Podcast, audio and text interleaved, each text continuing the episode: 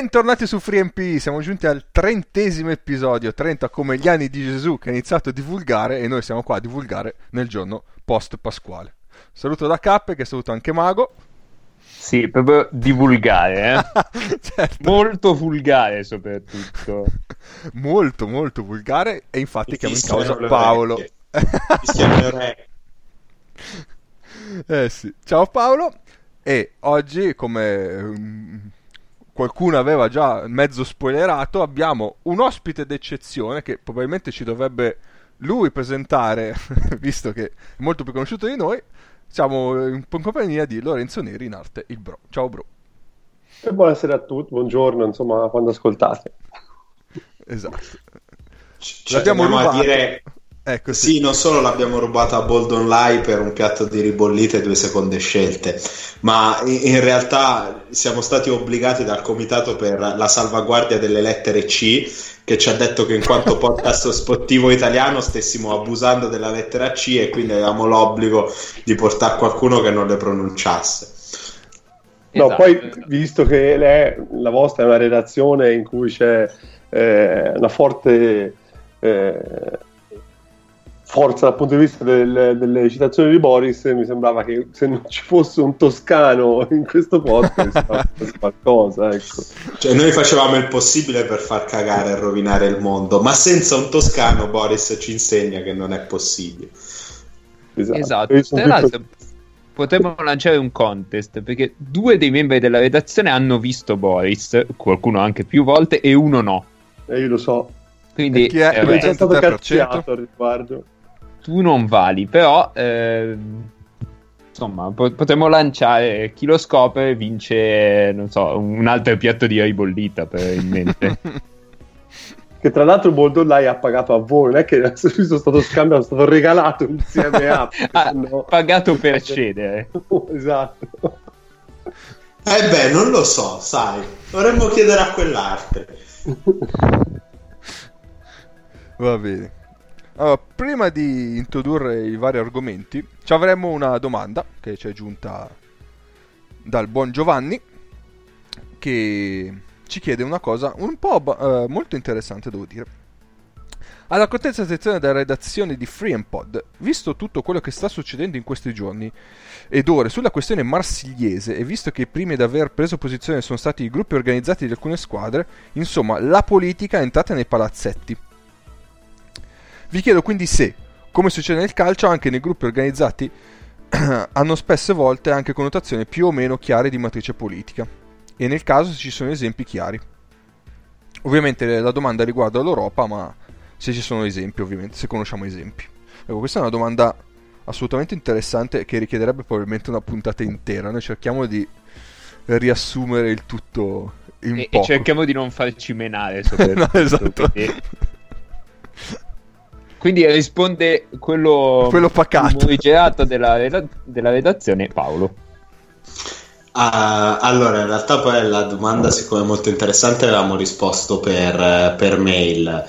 Pun- chiediamo una cosa, perché poi Giovanni ha, ci ha scritto dicendo in realtà il punto della domanda era semplicemente se sapessimo se vi fossero e quali fossero gli schieramenti politici di alcune tifoserie in realtà di quello che ci sentiamo di dire, a parte il fatto che non sono così informato, se non da un punto di vista storico, cioè vi posso dire che parte dei crimini di guerra delle tigri, cioè parte dei membri delle tigri di Argan del, durante la guerra in Jugoslavia erano stati reclutati all'interno della curva della Stella Rossa, cioè questo questo è, è, un fatto risaputo e che ci siano alcune squadre che per la loro storia storicamente sono legate magari ad alcune componenti dello Stato. Il CSKA è la squadra dell'Armata Rossa, è, era fate voi e, e, via discorrendo, così come il PAOK di, di Salonicco è una squadra di, mi pare, immigrati greci di Costantinopoli e tutte queste storie molto, molto belle, molto interessanti. In realtà oramai nel 2019 se ne sono perse tantissime e in più ci sentiamo di ci, mi sento di dire che in realtà l'aspetto politico laddove è presente è una scusa per menassi di base. Sì. No, io, io volevo dire semplicemente che faccio fatica a parlare di quelli che entrano al palazzetto, pagano il biglietto e poi fanno tutta la partita con, la, con le spalle girate eh, verso il, al campo e suonano un tamburo o aizzano la curva. Quindi figuratevi se riesco a parlare di tutti gli altri. Sì. Ah, Avevamo fatto anche un rent, tra l'altro. Sì, sì, sì, sì. sì. Eh, esatto, mi ricordo. E vabbè, questo è quanto, diciamo. Quindi darei la, darei la parola a Mago perché abbiamo un quiz a sorpresa. Allora, siccome il nostro ospite si vanta spesso di essere eh, grande guardatore e conoscitore di quasi basket, adesso vediamo se eh, è vero o no, con una semplice domanda. Sapevo c'è il trabocchetto. allora, si parla di Eurocup. Sono cazzi tuoi. No, però potete rispondere anche voi due, tanto non la sapete. Ok. Si parla di Eurocup perché eh, le statistiche avanzate eh, della Champions League e della FIBA Eurocup non le abbiamo ancora e io volevo fare una domanda molto a cazzo. Però permettimi, già sì. una, una postilla. Eurocup è guardabilissima per i miei standard. Sì, ma la squadra di cui parliamo no. ah, ok. Me, allora, sapevo che avresti obiettato e mi ero già preparato la, la controobiezione. allora, parliamo di regular season, quindi le prime 10 più le altre 6 partite. Chi è il migliore rimbalzista in, attac- in difesa per percentuale eh, prendendo almeno 10 partite giocate e almeno 15 minuti. Nome secco. Chiamato tutta l'Eurolega. Per tutta cioè, l'Eurocup, scusami. Sì, però è, è, proprio scelta apposta per il nostro ospite. cioè, io eh, ce l'ho pronta allora, da dicembre questa cosa. Prendo, prendo il, quello che mi hai detto, ovvero squadra inguardabile. Sì. Quindi mi potrei immaginare un uh, Limoges Francoforte. No, no, però giocatore, eh. Sì, però intanto ti dico Francoforte. No. Io no. lo so. Eh... Inguardabile potrebbe essere Torino. Torino? Eh, no. Neanche Limoges. Robert Upshaw. Bravo. Ovviamente. Ma infatti ti volevo riprendere perché te qualche tempo fa avevi detto che l'abbiamo lasciato a Caleb. Fatto, cazzo, ma l'abbiamo visto anche in Eurocup a, a, a Gidnia. Sì, sì, sì, sì, sì, è vero, è vero. Grande eh, Roberto. Me l'avevo perso, evidentemente. Non ho visto molte partite dell'Arca Gdynia. Comunque, no, io, pensavo, io, io senti che avevo fatto, pensavo Francoforte che francamente è una squadra allenata bene, ma che deve giocare male per i giocatori che ha. E io avevo pensato a Quantez Robertson, che è un rimbalzista di 1,80 m, quindi ho pensato una cosa del genere. Guarda, eh, è nei primi 20, credo. Ecco. Vedi? Comunque primo, assolutamente primo in quelli al di sotto del, dei due metri, c'è solo Dustin Hogg eh, davanti. Strano. Al di sotto dei due metri, vabbè. Eh, la prima figura l'ho fatta. no, vabbè, ma io ho barato perché nel momento in cui ha detto squadra inguardabile, in un episodio avevamo citato eh, l'Arca Gdynia come diciamo immagine del record per futilità di una stagione europea. esatto. No, no, che, rimane, com- che, rimane, comunque una squadra con bei giocatori, ma che non guardabilissima. Sì, sì, posso concordare su questo. Ma, cioè, io ho proprio cercato la statistica in cui Upshaw era primo per fare questa buffonata assoluta. Okay. Abbiamo rischiato di fare il numero di falli al minuto. Eh, quella è alta. Eh. sì.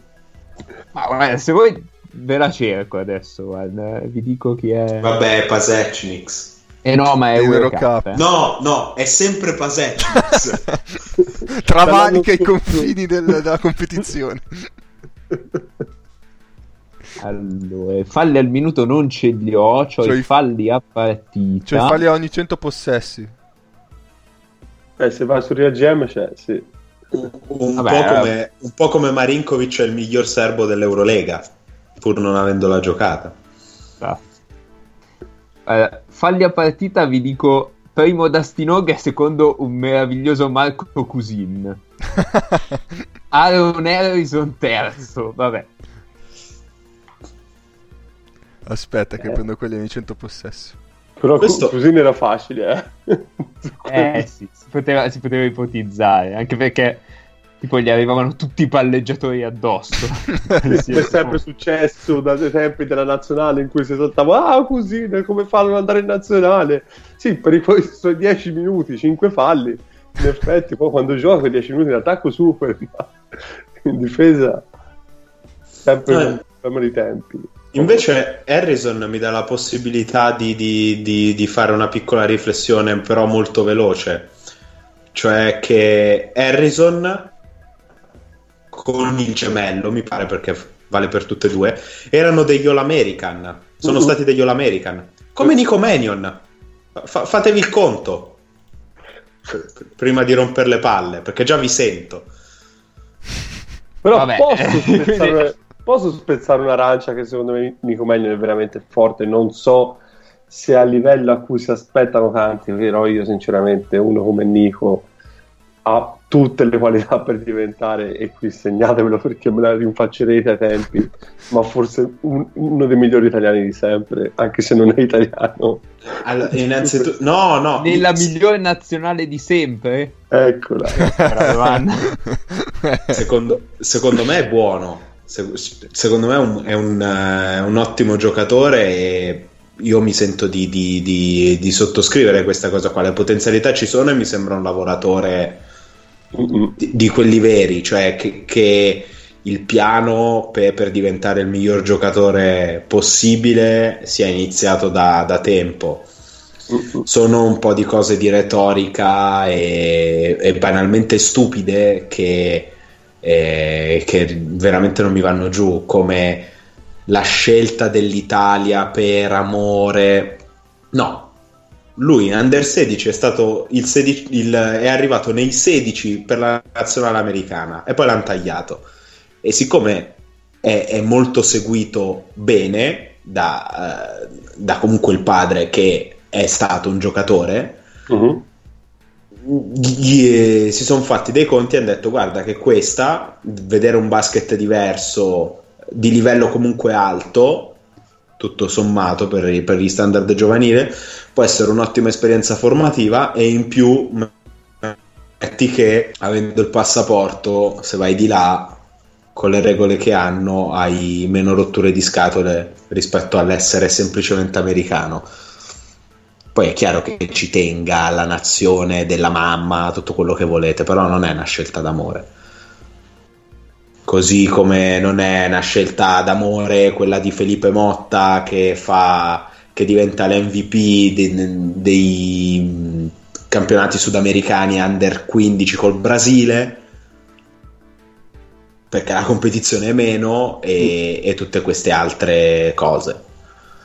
Comunque io sul discorso io su questi discorsi qui sul fatto dell'amore o no rimango un pochino dubbioso tendo sempre a rimanere, a rimanere col, col, diciamo, con il mio pensiero un po' fuori perché comunque veramente cioè, non sai neanche mai quello che, che, può girare sia nella testa di una famiglia, nella testa di un ragazzo, anche a livello che può essere tranquillamente, come dici te, una decisione eh, dal punto di vista anche eh, personale e professionale eh, messa in un certo modo, io su questo non, non, non ci esco. Io non, non c'entro, scusatemi. Io mh, eh, però sul discorso del, eh, del, giocatore me lo prendo subito all'istante e ringrazio di aver scelto l'Italia perché nel ruolo più problematico del mondo che noi abbiamo sempre avuto, se ci arriva un giocatore del genere che io sinceramente ho avuto, eh, ho avuto delle testimonianze che mi parlano di un super sia dal punto di vista del giocatore perché vediamo tutto sia dal punto di vista dell'etica del lavoro, sia dal punto di vista della cattiveria agonistica. Io ringrazio sentitamente e spero di vederlo molto presto con la maglia azzurra in, in continuità. Ecco. Ah, ma quello indubbiamente, eh. ah, sì. quello, quello senza, senza, ombra di dubbio, ma infatti io non, non do nessuna connotazione di merito a, eh, alla scelta se l'ha fatto per una cosa o per un'altra, è proprio la, la retorica che mi, mi stucca. Sì, sì, ma quello, quello ormai deve, bisogna imparare a scremare su tutto quello che si parla di Italia, di stranieri, poi figuriamoci. Ecco. Eh. Che poi ricordatevi che la, la, la, prima partita nazionale in cui andrà male fa, eh, ma questo non è italiano. Io, sì, esatto. Sicuro, però, bene. Cioè, quindi, cioè, prepariamoci a tutta la retorica del mondo, anche quella contraria, perché arriva e ci farà malissimo nel momento in cui ci travolgerà. A, a, me... Noi volevamo portare in trasmissione oggi un toscano naturalizzato, ma invece ci hanno detto no, dovete proprio prendere uno vero e allora... sono esatto. i poteri forti che, che, scelgono gli italiani prima. E quindi... Vai Paolo, scusa per la minchiata, ma dove... No, vabbè, l'ultima cosa... Io ho ascoltato le interviste dell'All American, cioè pre-All American, che sono le uniche cose interessanti dell'All American perché poi per il resto probabilmente ci sono gli scrimmage, ma io non mi posso muovere dalla mia stanzina, a me non mi invitano da nessuna parte, quindi non ci sono andato agli scrimmage. La partita l'ho vista in video e, e, è, ed è una partita finta comunque. La cosa più interessante sono le interviste, lui nelle interviste mi è sembrato ha delle interviste fatte da, da gente del settore e non dagli scappati di casa di Overtime e Ball Life eh, che quindi fanno, de- fanno, delle domande un pochino più, più toste e più serie mi è sembrato uno vero e con ben chiaro in testa cosa, cosa c'è da fare e tutto sommato anche come farlo. Sì, insomma, non quel, eh, diciamo, quei giornalisti che dopo una schiacciata puntano su quei beoti che sono sulle, sulle tribune dell'high school che continuiamo a vederli nel momento in cui vediamo gli highlights appunto anche di Nico.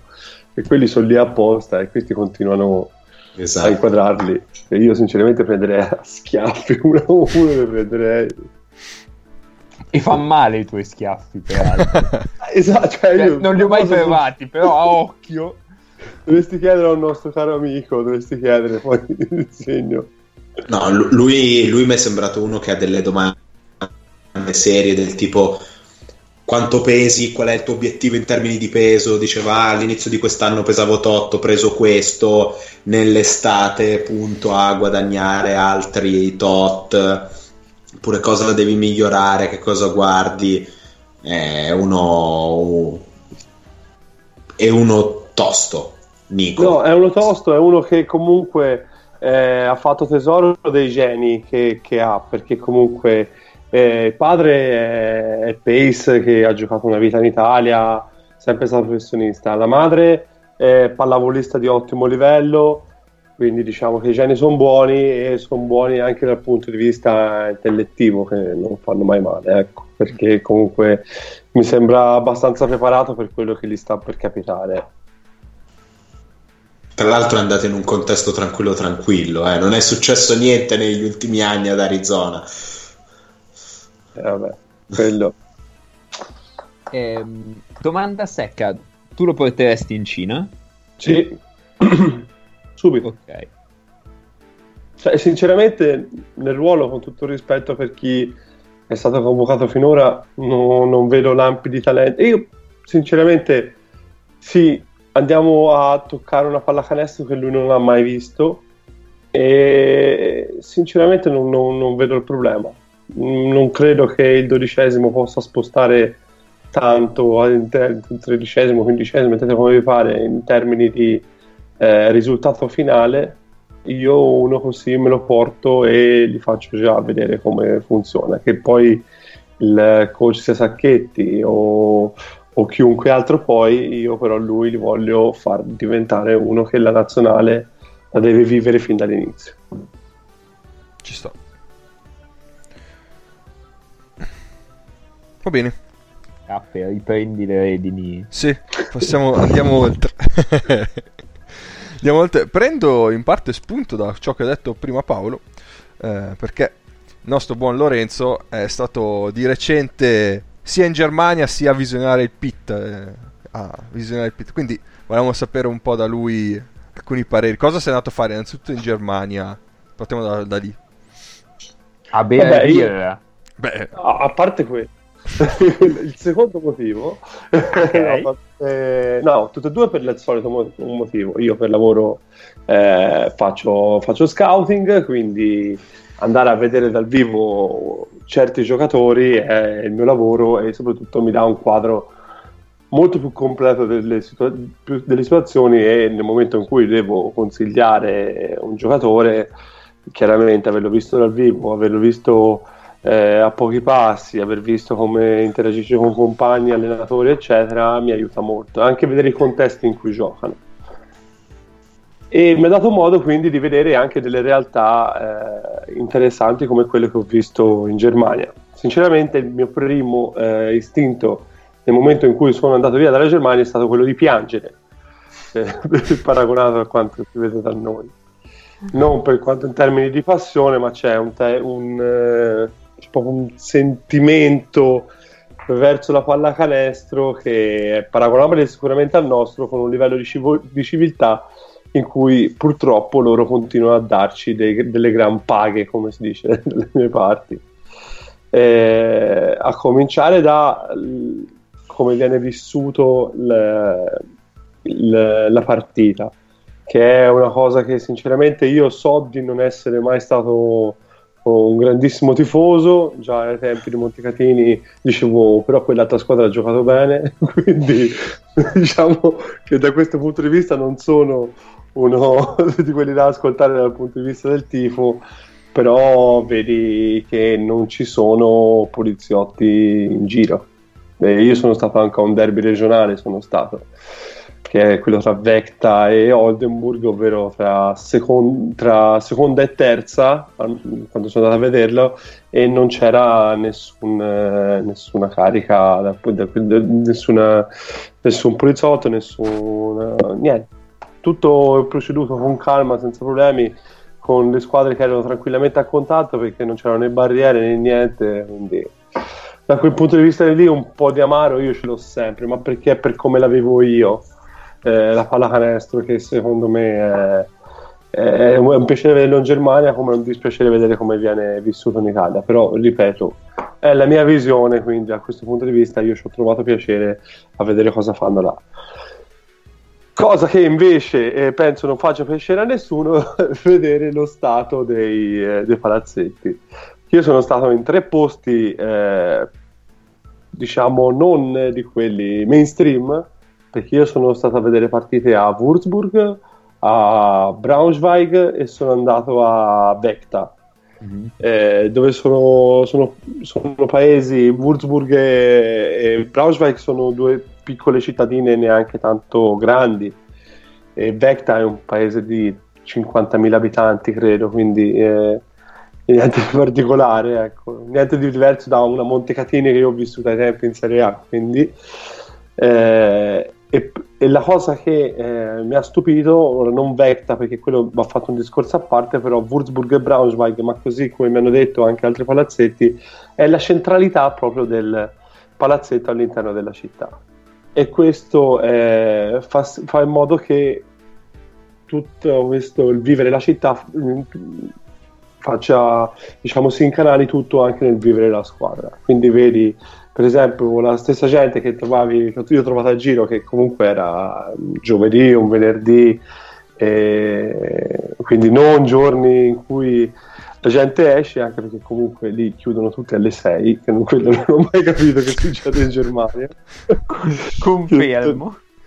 Chiudono tutte alle 6 e poi trovi tutti a tifare per la squadra. E in palazzetti che non sono da 5.000 posti quindi chiariamo subito questa cosa che non è la, il livello di capacità del palazzetto, ma il livello di qualità che vai a vedere il palazzetto. Perché noi, io sono andato a vedere eh, Würzburg, che è centrale, ed è un uh, palazzetto che per chi c'è stato che ricorda quello di Casale Monferrato con eh, vabbè, tutti gli spalti ma anche con la possibilità di vedere la partita in piedi cioè ci sono le, le, le, puoi vendere i biglietti anche in piedi.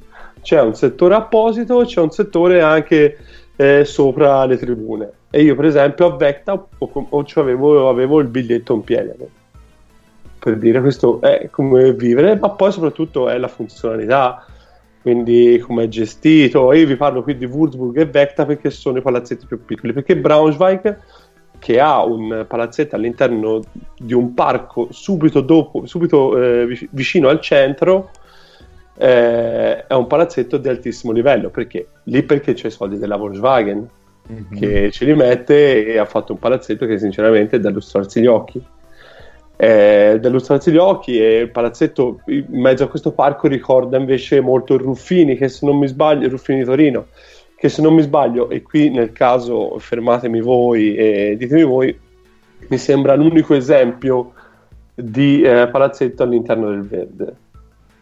Sembra quello del Ruffini. Poi eh, Beh, ad Assago ci sono le nuterie intorno, poi non so se, se anche se l'acqua dei canaletti è verde se vuoi. Sì, poi parlavo di parco, bello da starci della serie. Ok, vo al parco e poi dopo vo a vedere la partita. E, e ci arriva la meteo verde, peraltro. Chi ad Assago, quindi... no, vabbè, ok.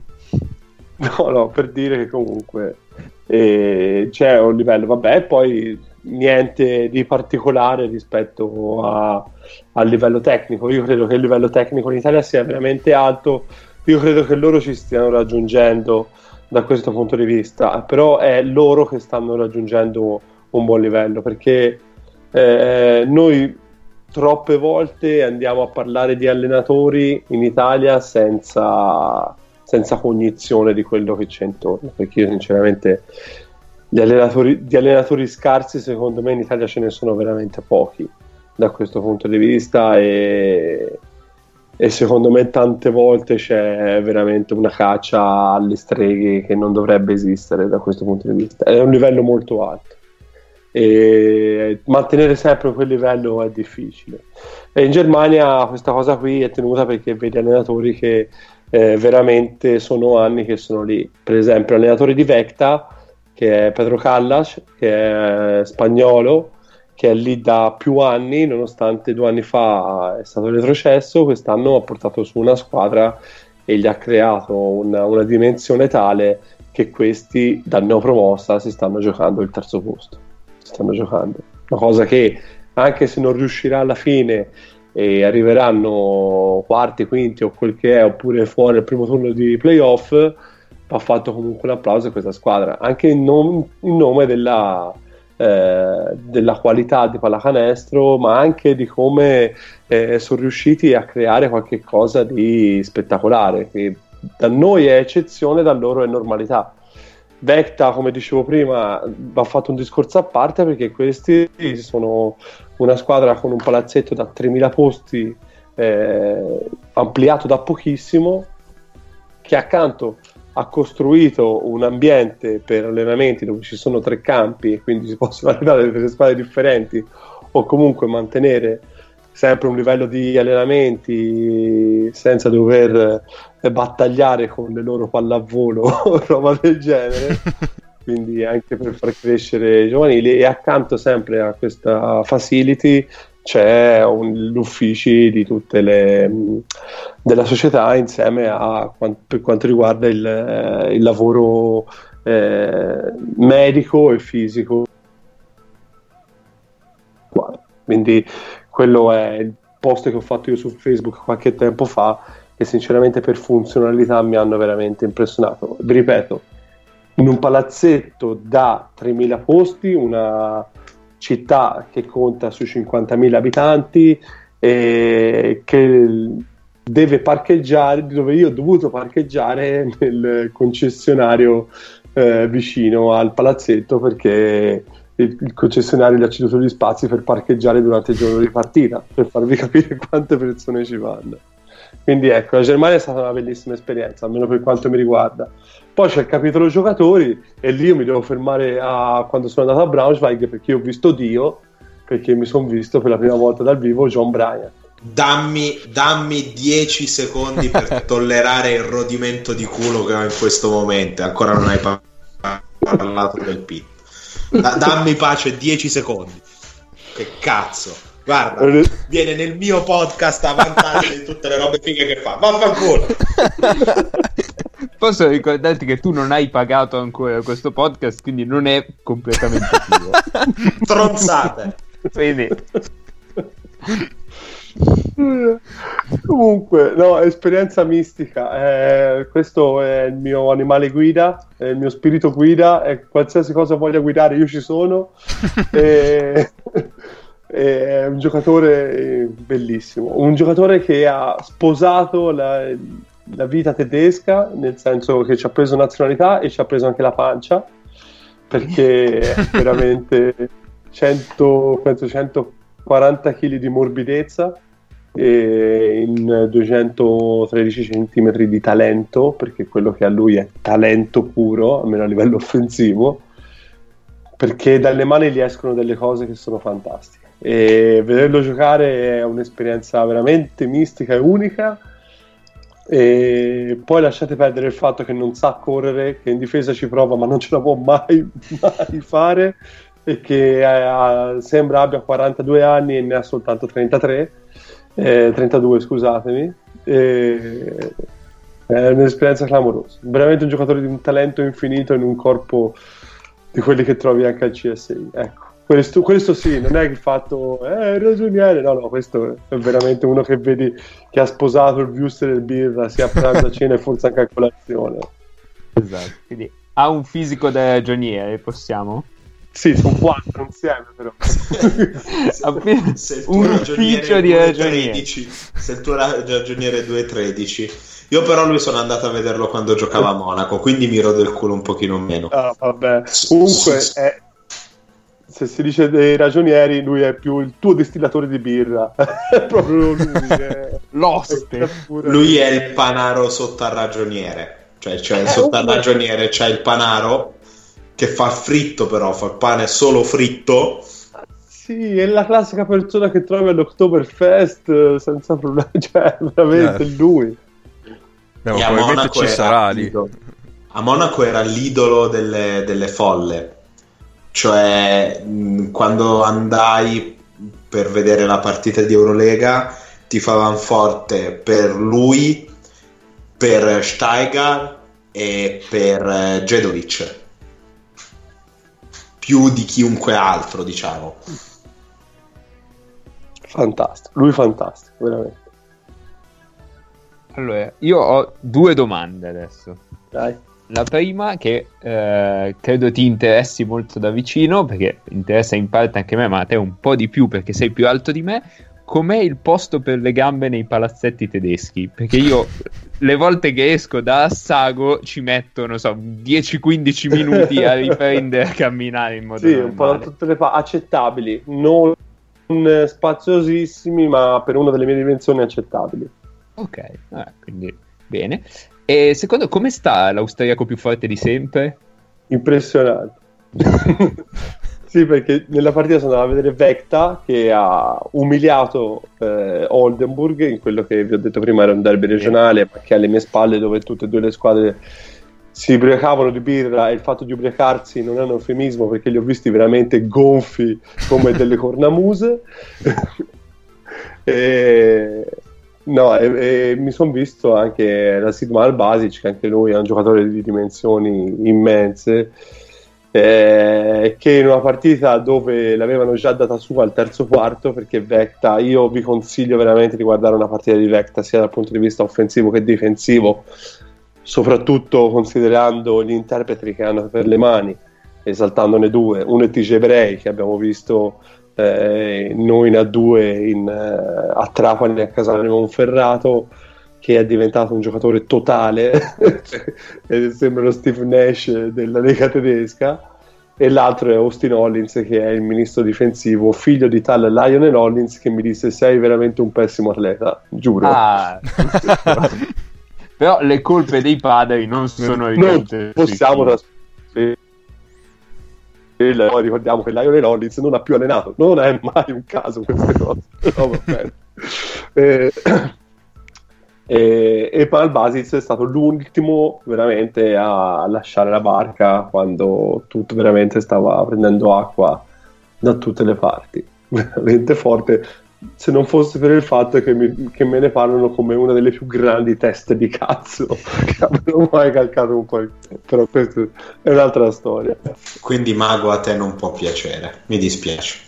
Eh no, giusto, perché a me piace. Lì per lì fa, fa senso il fatto del suo attaccamento alla squadra, è veramente uno che a un certo punto ha condotto anche un time out nel momento in cui non stavano, nessuno stava rispondendo a niente, però ecco, lì per lì dici oh grande, fortissimo, che leadership e poi dici invece testa di cazzo maledetta, non lo voglio più vedere, levatelo dagli occhi.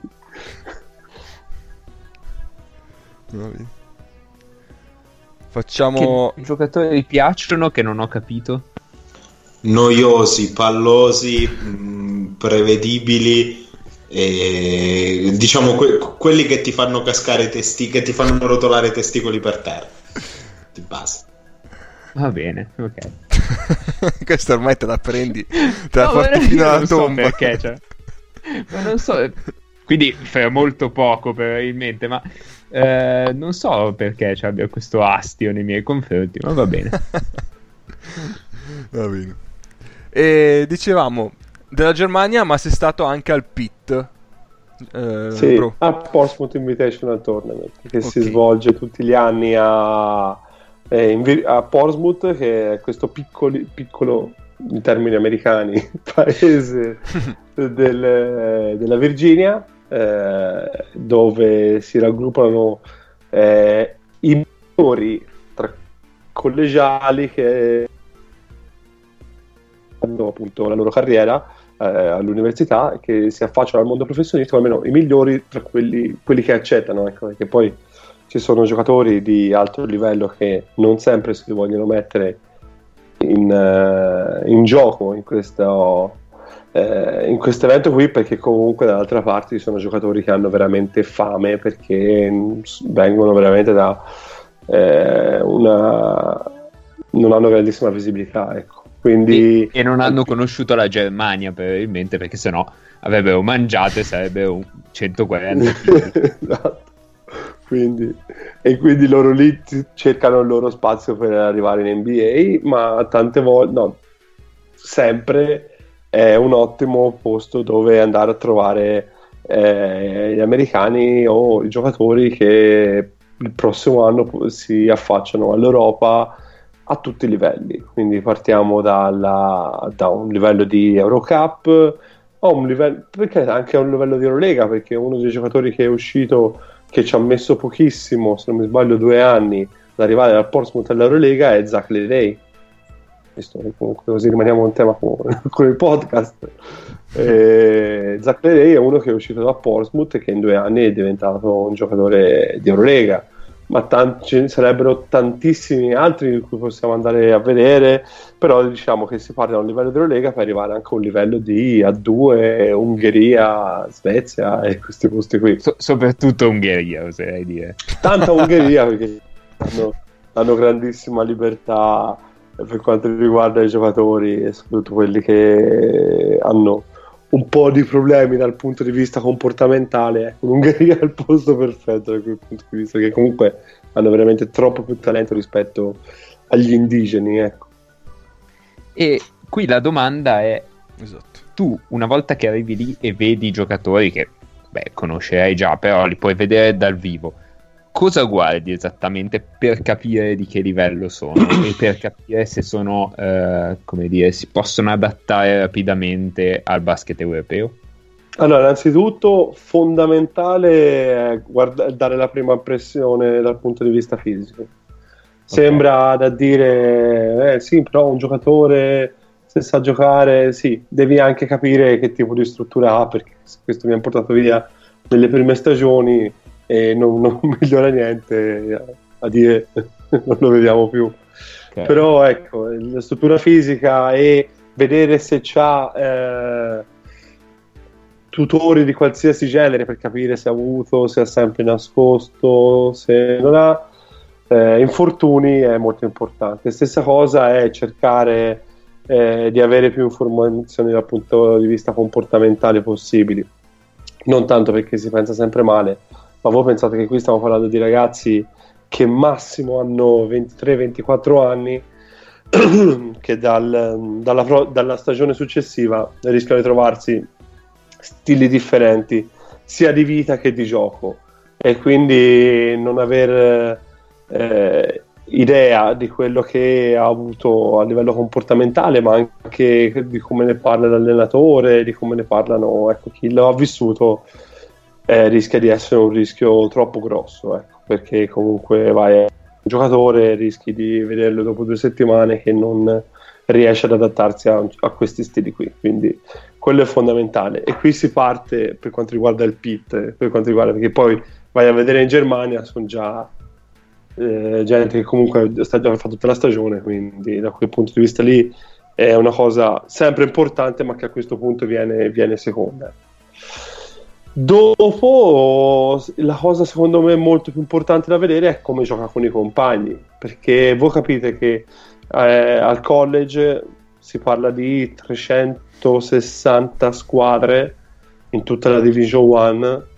Eh, quindi il, il talento non è, non, non è, diluito un pochino di più perché va bene abbiamo i college più forti i giocatori NBA che eh, escono eh, prematuramente rispetto alla loro carriera universitaria però abbiamo anche questo tipo di giocatori che non rientrando nei 60 ma delle volte anche nei 100 tra i prospetti NBA allora devono farsi vedere in qualche altro modo e loro usano appunto l'università da questo punto di vista. E vedere come giocano con i compagni è importante perché tanti di questi ragazzi sono eh, arrivano vitale della squadra ah, del, scusa, del college mi sei saltato 5 secondi puoi ripetere scusami sì sì sì dove dove hai sentito abbi pazienza l'ultimo No, ma il Guarda. problema è di K, quindi sei tu che devi avere pazienza. sì, esatto. noi ti quello innanzitutto. È perché registrando no, ma... io poi mi, mi, perdo io.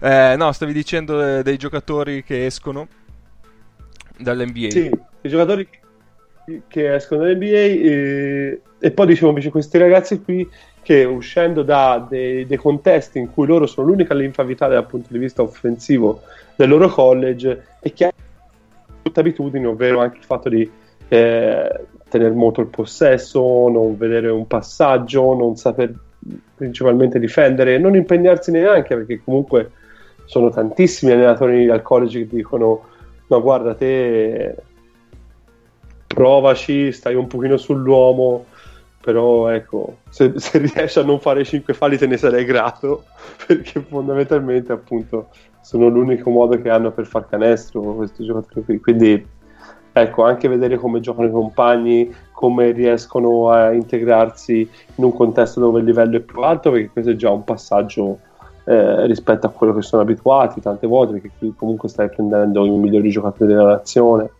Eh, quindi quello è molto importante. E poi le basi tecniche. Le basi tecniche, però, qui variano da giocatore a giocatore. Potrei stare tutta una serata a vedere cosa mi serve in un playmaker, in un 2, in un lungo, chiaro, però.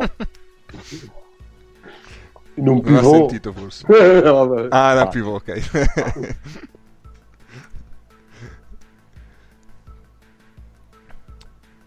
ok. okay. E... Lo dovevi citare per forza il play classico, eh? perché in caso io non, non ho abbastanza il fegato marcio stasera. Guarda, mi hanno raccontato di un play classico che ha fatto una grandissima Eurolega e sta dominando la sua serie. Ah no, forse è l'unica 2-0 per gli altri. Tra l'altro è la, è la 2-0 più incredibile, cioè io avrei messo tutte le altre 2-0, quella 1-1, invece ovviamente è successo tutto il contrario, è successo. Sì. Però mh, mm, mi Poi va bene così. Io sono abbastanza soddisfatto della cosa. Ci torneremo sì. tra poco. Sì, vabbè, vai. Non, non allontaniamoci. Non, di, non, dilunghiamoci troppo. Eh, niente. Eh, avete altre domande per, per il bro o possiamo passare al prossimo argomento su, sul discorso giovani scouting? Ma no, io direi che sono a posto così, ne ho fatte abbastanza e anche abbastanza stupide, quindi... No, dai, questo era interessante in realtà. Questa è... La volevo fare anch'io. E... Ehm, allora, l'ho pass- fatta prima io. Eh, eh sì. eh, passiamo al prossimo argomento che è quello per il quale per davvero è venuto a parlare il bro, perché in realtà sì, vabbè, lo scouting è interessante, ma parlare dei campionati europei penso che sia la vera passione sua. La pallacanestro brutta della mia vita. eh... Sì, perché poi mi sentite fare il podcast su NBA. Io sinceramente NBA guardo non eh, continuativamente perché appunto il lavoro mi porta a vedere altro tipo di partite, però non vi preoccupate che nel momento in cui io le guardo, se guardo guardo le più disastrate, tutte le volte, non so perché, e proprio mi va, va da solo quando vado su Dick Pass. Non mi chiedete perché. perché so già, no? La, la, pallacanestro, la pallacanestro brutta è una vocazione. è lei che ti sceglie. Io personalmente sono, mi sento di essere un'altra persona che è stata scelta dalla pallacanestro discutibile. Che bellezza. La gente non sa che cosa si perde. E dici cosa ci si perde. Vuoi che te lo dica? va, vai, sei, sei vai, sicuro? Vai, vai, sei sicuro che ti parli di come ho passato Pasquetta? Ci abbiamo eh. il bip pronto. Sì, dai, eh, cioè, stasera guarda, posso bippare, guarda, ma tranquillamente che tanto domani sono a casa. Quindi... Beh, allora io sono andato a vedere quel torneo meraviglioso che è il Junior International Tournament di Lissone, che è veramente un, un'iniziativa, è un torneo bellissimo.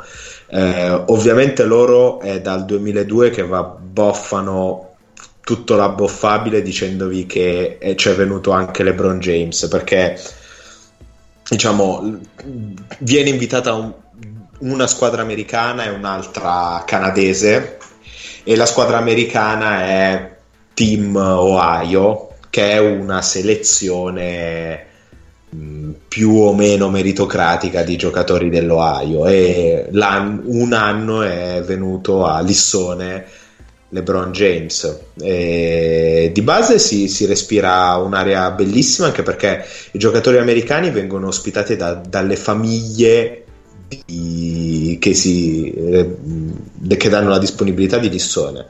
Quindi sugli spalti normalmente i locali tifano per la squadra di ragazzini americani perché è andato da mangiare 5 giorni e quindi per, per quel semplice fatto. E è un, un torneo tut- bello per passare una Pasqua alternativa se la vostra ragazza ha deciso di fare le vacanze per i fatti suoi e voi siete da soli e tristi come ipotizzando. ipotizzando eh.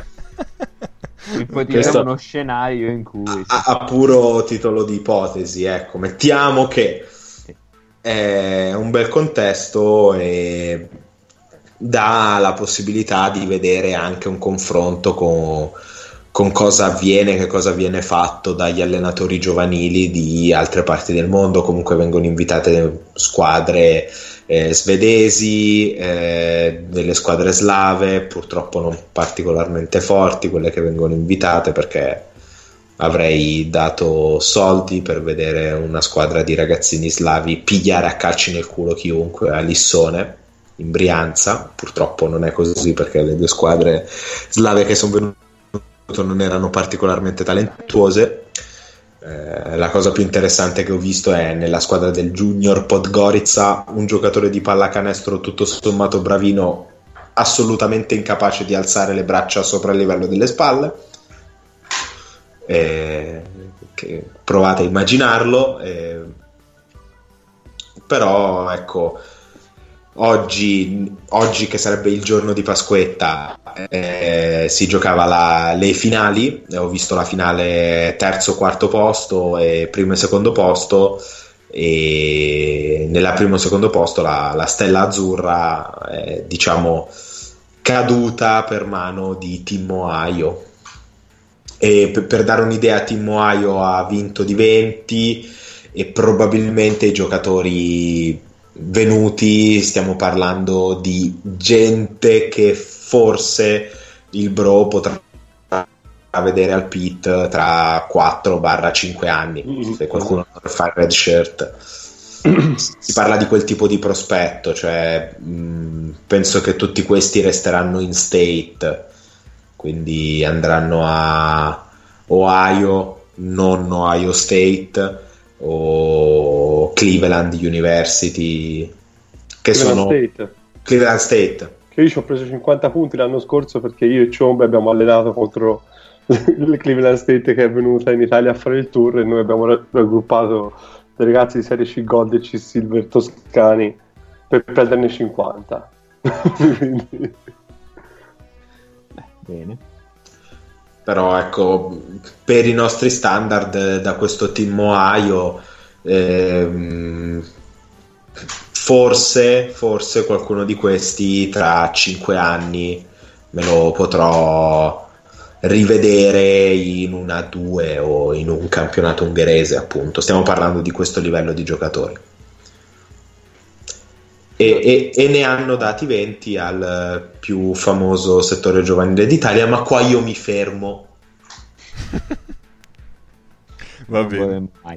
Eh, no, io ci tenevo a precisare che mi dispiace per il ragazzino che non riesce ad alzare le braccia sopra il livello delle spalle perché nel caso andasse male la carriera da cestista anche quella da cavatappi gli è preclusa perché con una limitazione fisica del genere poi ci sono tante altre cose che puoi fare bene eh, però può usare i cavatappi visto che non deve spingersi la ma- la, il braccio sopra la spalla. No, deve, sì, forse deve alzarsi in piedi se il tavolo è particolarmente alto. Io, io, ve lo giuro, cioè, l'ho visto al riscaldamento negli esercizi di stretching dinamico. Faceva veramente fatica a portare le braccia sopra la testa per la mobilità delle spalle. Vabbè, ma come Dion Waiters, eh, per, per non... Eh, ma Vabbè. anche qui, che si eh. parla di Europa, si deve parlare di Europa, bisogna parlare di Dion Waiters. Anche bene, io ce l'ho avuto un anno, quindi adesso... Io voglio, sapere, io voglio sapere che girone dell'inferno è questo, voglio sapere se ha un nome. È 3MP che si chiama. Karma. Comunque io avrei, io avrei un Abaliga Alert. Sì, avrei, sì, Se mi posso permettere. Vai, vai, vai. Prego, prego. Perché c'era gara 5 stasera e quindi si decideva se avremmo dovuto subire un altro anno di Buduc nostro in Eurolega e fortunatamente no. quindi questo capite la Stella Rossa se non fosse che il Buducnost ha chiesto di penso di, di, ripetere la partita perché nel pre-partita hanno dovuto lasciare il campo perché sono stati vittima di aggressioni da parte dei tifosi della Stella Rossa. Attenzione. Ah, abbiamo, abbiamo la mossa abbiamo la mossa decisiva. L'Olympiacos va a giocare in ABA esatto. e il Buducnos va a giocare nel campionato greco. Perfetto, perfetto. Tutto torna. Oddio. Eh, mi, sembrava che il contesto fosse quello giusto. Poi possiamo far, continuare a parlare di pallacanestro brutta perché questa è già troppo bella. Beh, la, oddio, 97 a 54 sarebbe finita la partita. Eh, però hanno... eh, sì, eh. Scusa, scusa, me, me, mi sono perso, son perso la battuta e quindi la perderebbero tutti gli ascoltatori. Quindi devi gioco forza a ripeterla della serie, cioè 97-54, ma senza riscaldamento da parte del Buduc nostro, quindi vuole mettere quel punto di vista. Tra l'altro, il primo quarto è quello in cui hanno preso meno punti di differenziale perché eh, ma... 18 a 13, il secondo quarto è finito 29 a 8, quindi è dove hanno elaborato a scoppio ritardato sì. sì, sì eh, nel secondo quarto si sono resi conti ah ma cazzo noi non abbiamo fatto il riscaldamento tutti stirati. Sì. Comunque mi è parso di capire dalle sue parole, Esimio Toscano, che non ha apprezzato la stagione del Buducnost in Eurolega. Nel momento in cui hanno esonerato uno dei miei allenatori preferiti, per me sono morti. Quindi... Beh, ma dopo l'esonero, però, hai visto, ha fatto grandi cose. Per me sono morti. Giocavano uguali a prima. Sì, Giocavano uguali a prima, identici. Beh, beh a parte roba. che hanno cambiato 7 dodicesimi del, della proprio. Eh, apprezza, apprezza, la continuità tecnica di una squadra che gioca alla stessa maniera nonostante abbia ribaltato tre volte il roster e, e, e, e licenziato Zikic per prendere un altro panzone. La cosa bella è stato secondo me che il fatto che all'inizio, per come erano partiti, che poi il, Zikic eh, il cambio poteva anche starci, secondo me con tempistiche completamente sbagliate, perché comunque con Repege hanno, hanno guadagnato i playoff di Abaliga che non era così scontato dopo come erano iniziati perché erano partiti maluccio erano partiti. Eh, però hanno han tolto il giocatore buono a quegli altri cioè, sì, anche hanno tolto eh, due giocatori buoni agli altri. Uno cioè, hanno, hanno preso alla quarta il miglior giocatore. Quindi. A un certo punto si, si sono accorti, ma Aaron Craft quindi non è un giocatore dell'Eurolega? Eh, no, mi dispiace. Con tutto il rispetto per Aaron Craft, che comunque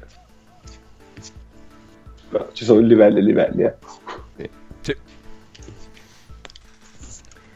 Eh, ma tu volevi fare una panoramica sui campionati europei. Esatto. Vero? Esatto. Prego, prego. Io, io ho per, per, te delle classifiche e, e non so, tu, tu, vai e... No, avanti, avanti, avanti, come l'ultima volta che la faccio mi sbaglio. Vado, a, vado a caso, va bene, va bene. Dai.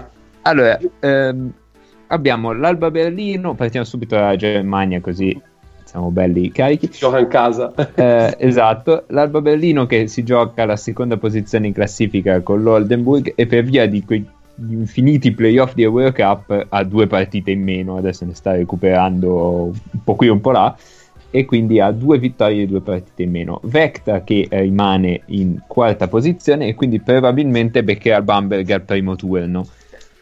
C'erano accoppiamenti migliori così a occhio. Però mh, vacci a vincere a Vecta.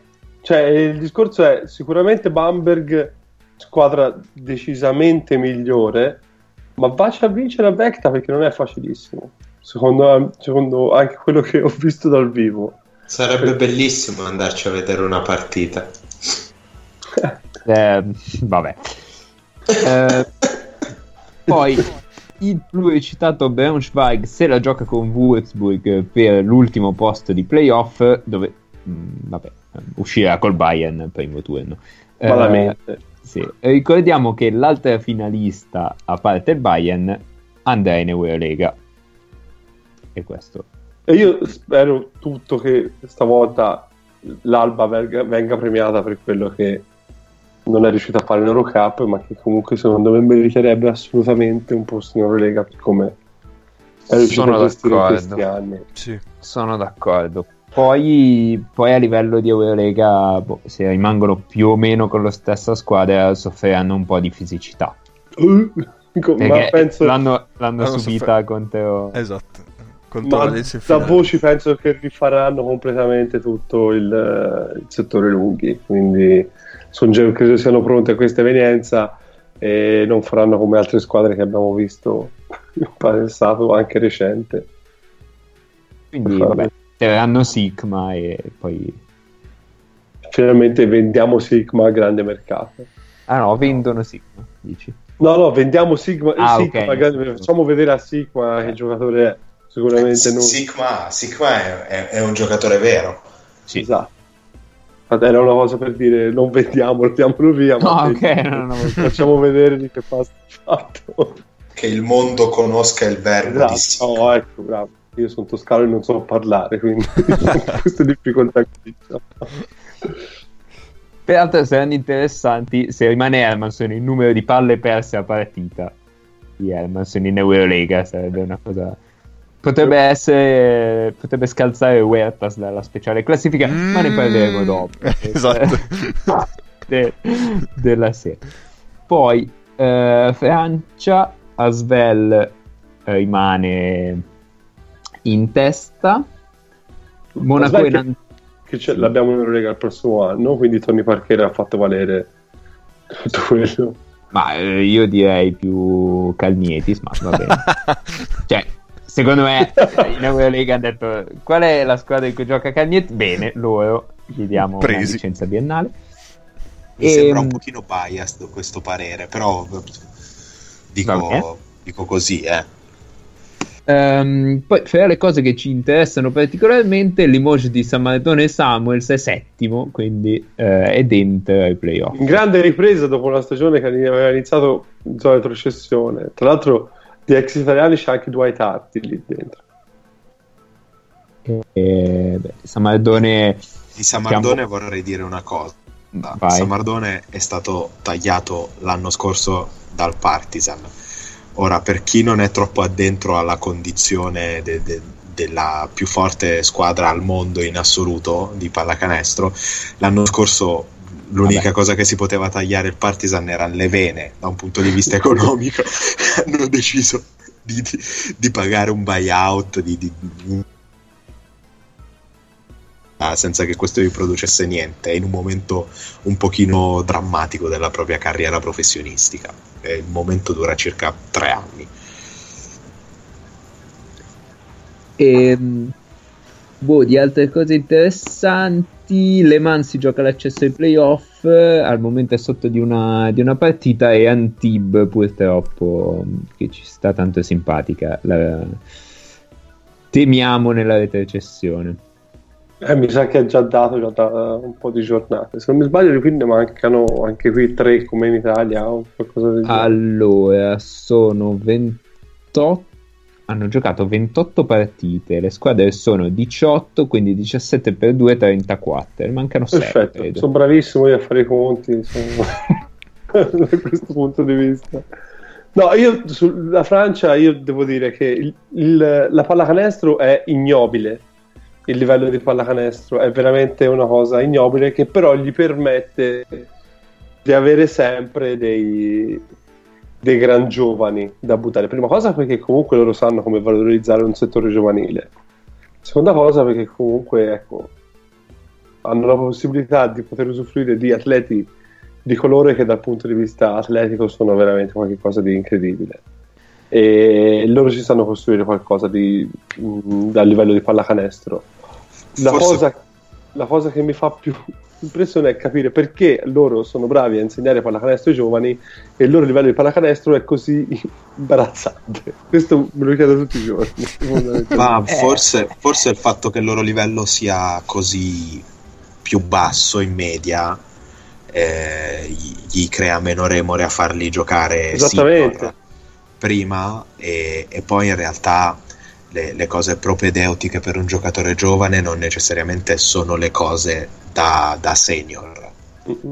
No, ma poi vediamo per esempio, qui ci sono due esempi importanti. Eh, uno, è, uno è la Svel, che comunque gioca anche più di 15 minuti Teo Maledon, che è un 2001. Per carità, par- parliamo di, dell'elite, eh, dell'annata. 2001 e sempre 2001 c'è Ace di Cholet che nel momento in cui hanno deciso di tagliare la guardia titolare che non mi ricordo chi era per, per appunto promuoverlo in quintetto lui 2001 e prendere un, accanto un giocatore, un playmaker come, come Perrantes Cholet ha fatto un grandissimo passo in avanti a questo punto di vista. Quindi diciamo ecco la Remore è poca e loro giovani hanno veramente di livello. Prima si parlava di Limoges anche Limoges Ora, quest'anno meno perché comunque ha avuto un infortunio, però Sekou Dumbaya è un giocatore che comunque sta in rotazione in maniera continuativa, nonostante comunque ci siano giocatori del calibro di Samardone, di Damien Inglis, altra, altra vecchia conoscenza del campo italiano, eccetera. Eh, sì. E poi, vabbè, eh, di fatto li esportano i giocatori, cioè non a un certo punto la Francia è troppo stretta per alcuni giocatori e quindi ce li ritroviamo in giro per l'Europa e in giro per l'NBA. Sì, fino all'anno scorso avevano rest- fino a quest'anno aveva la restrizione del fatto che non avevano Eurolega. Quindi sì. è difficile convincere un Morman a dire no, ma vieni qui, abbiamo sempre le baguette, abbiamo un certo modo, quindi è difficile. Ecco. Chiaro. Mm-hmm. Sì, infatti abbiamo fatto la conta. Appunto, so... mm. Sì, vai, vai, tanti, Luca. tanti. Eh, sì. Dicevi Cap? Che abbiamo fatto la conta e tra NBA e Europa ci sono in giro un sacco di francesi, giocatori francesi. Quindi, ma com'è difficile per noi, ma com'è difficile per noi andare da, da Tom e dirgli ma torna a Colosseo, queste cose. Eh, sì. eh, capito, queste cose. Però ho capito, cioè gli italiani in giro sono due Quattro. di là e tre, e tre di qua. Francesi in giro sono un po' di là, un po' no. di qua. Un po' di là, eh, e, sì. cioè di qua non devo ritornare sugli, itali- sugli, italiani fuori che già due settimane fa mi sono mezzo guadagnato una no però cioè, dire, anche prendi uh, uno a caso un Bayer Bayer è venuto a giocare in Italia dopo essere stato al college però perché Mbaye ha no, fatto il Mbaye college comunque è un giocatore di, di... scusami intanto lo stavi dicendo te Paolo abbi pazienza e, e, e ha fatto ha fatto Oklahoma Oklahoma University e poi ha fatto due anni in Giappone, Giappone sì. tre anni in Giappone tre, tre anni. anni in Giappone Oklahoma formazione fondamentalmente americana più che francese quindi eh, e poi tanto Giappone. Ecco, il grosso dubbio su di lui era il fatto, ma dopo il Giappone, ma con che stimoli viene? E questo veramente ha giocato contro il nulla, con tutto il rispetto per i giapponesi. La pallacanestro giapponese non è quella coreana con le sue regole fantastiche che se non state un secondo sarebbe da parlarne. E quella a livello di pallacanestro brutta qui ci si esalta, eh? perché però la pallacanestro giapponese è veramente uno come Mbaye distrugge, ricostruisce, ridistrugge e ricostruisce quando vuole. Ecco. Sì. Io ho avuto la fortuna di vedere un video che mostrava la pallacanestro giapponese mentre ero in aereo per andare appunto in Giappone si può notare tutta la qualità che c'è in quel campionato. Sì, è il workout Ijalian contro la sedia perché lui fondamentalmente è abituato a quel livello lì perché anche in Cina comunque la situazione è quella eh sì. comunque lasciatemi aprire una parentesi sulla pallacanestro coreana che se non lo sapete la pallacanestro coreana fino all'anno scorso perché quest'anno è cambiata la regola aveva la possibilità di firmare due stranieri con la somma dell'altezza. La somma dell'altezza arrivava a 3,90 e soprattutto i due stranieri non potevano giocare insieme nel primo e nell'ultimo quarto. Ora invece la regola dell'altezza non c'è più, però ora puoi far giocare soltanto uno straniero alla volta. Eh?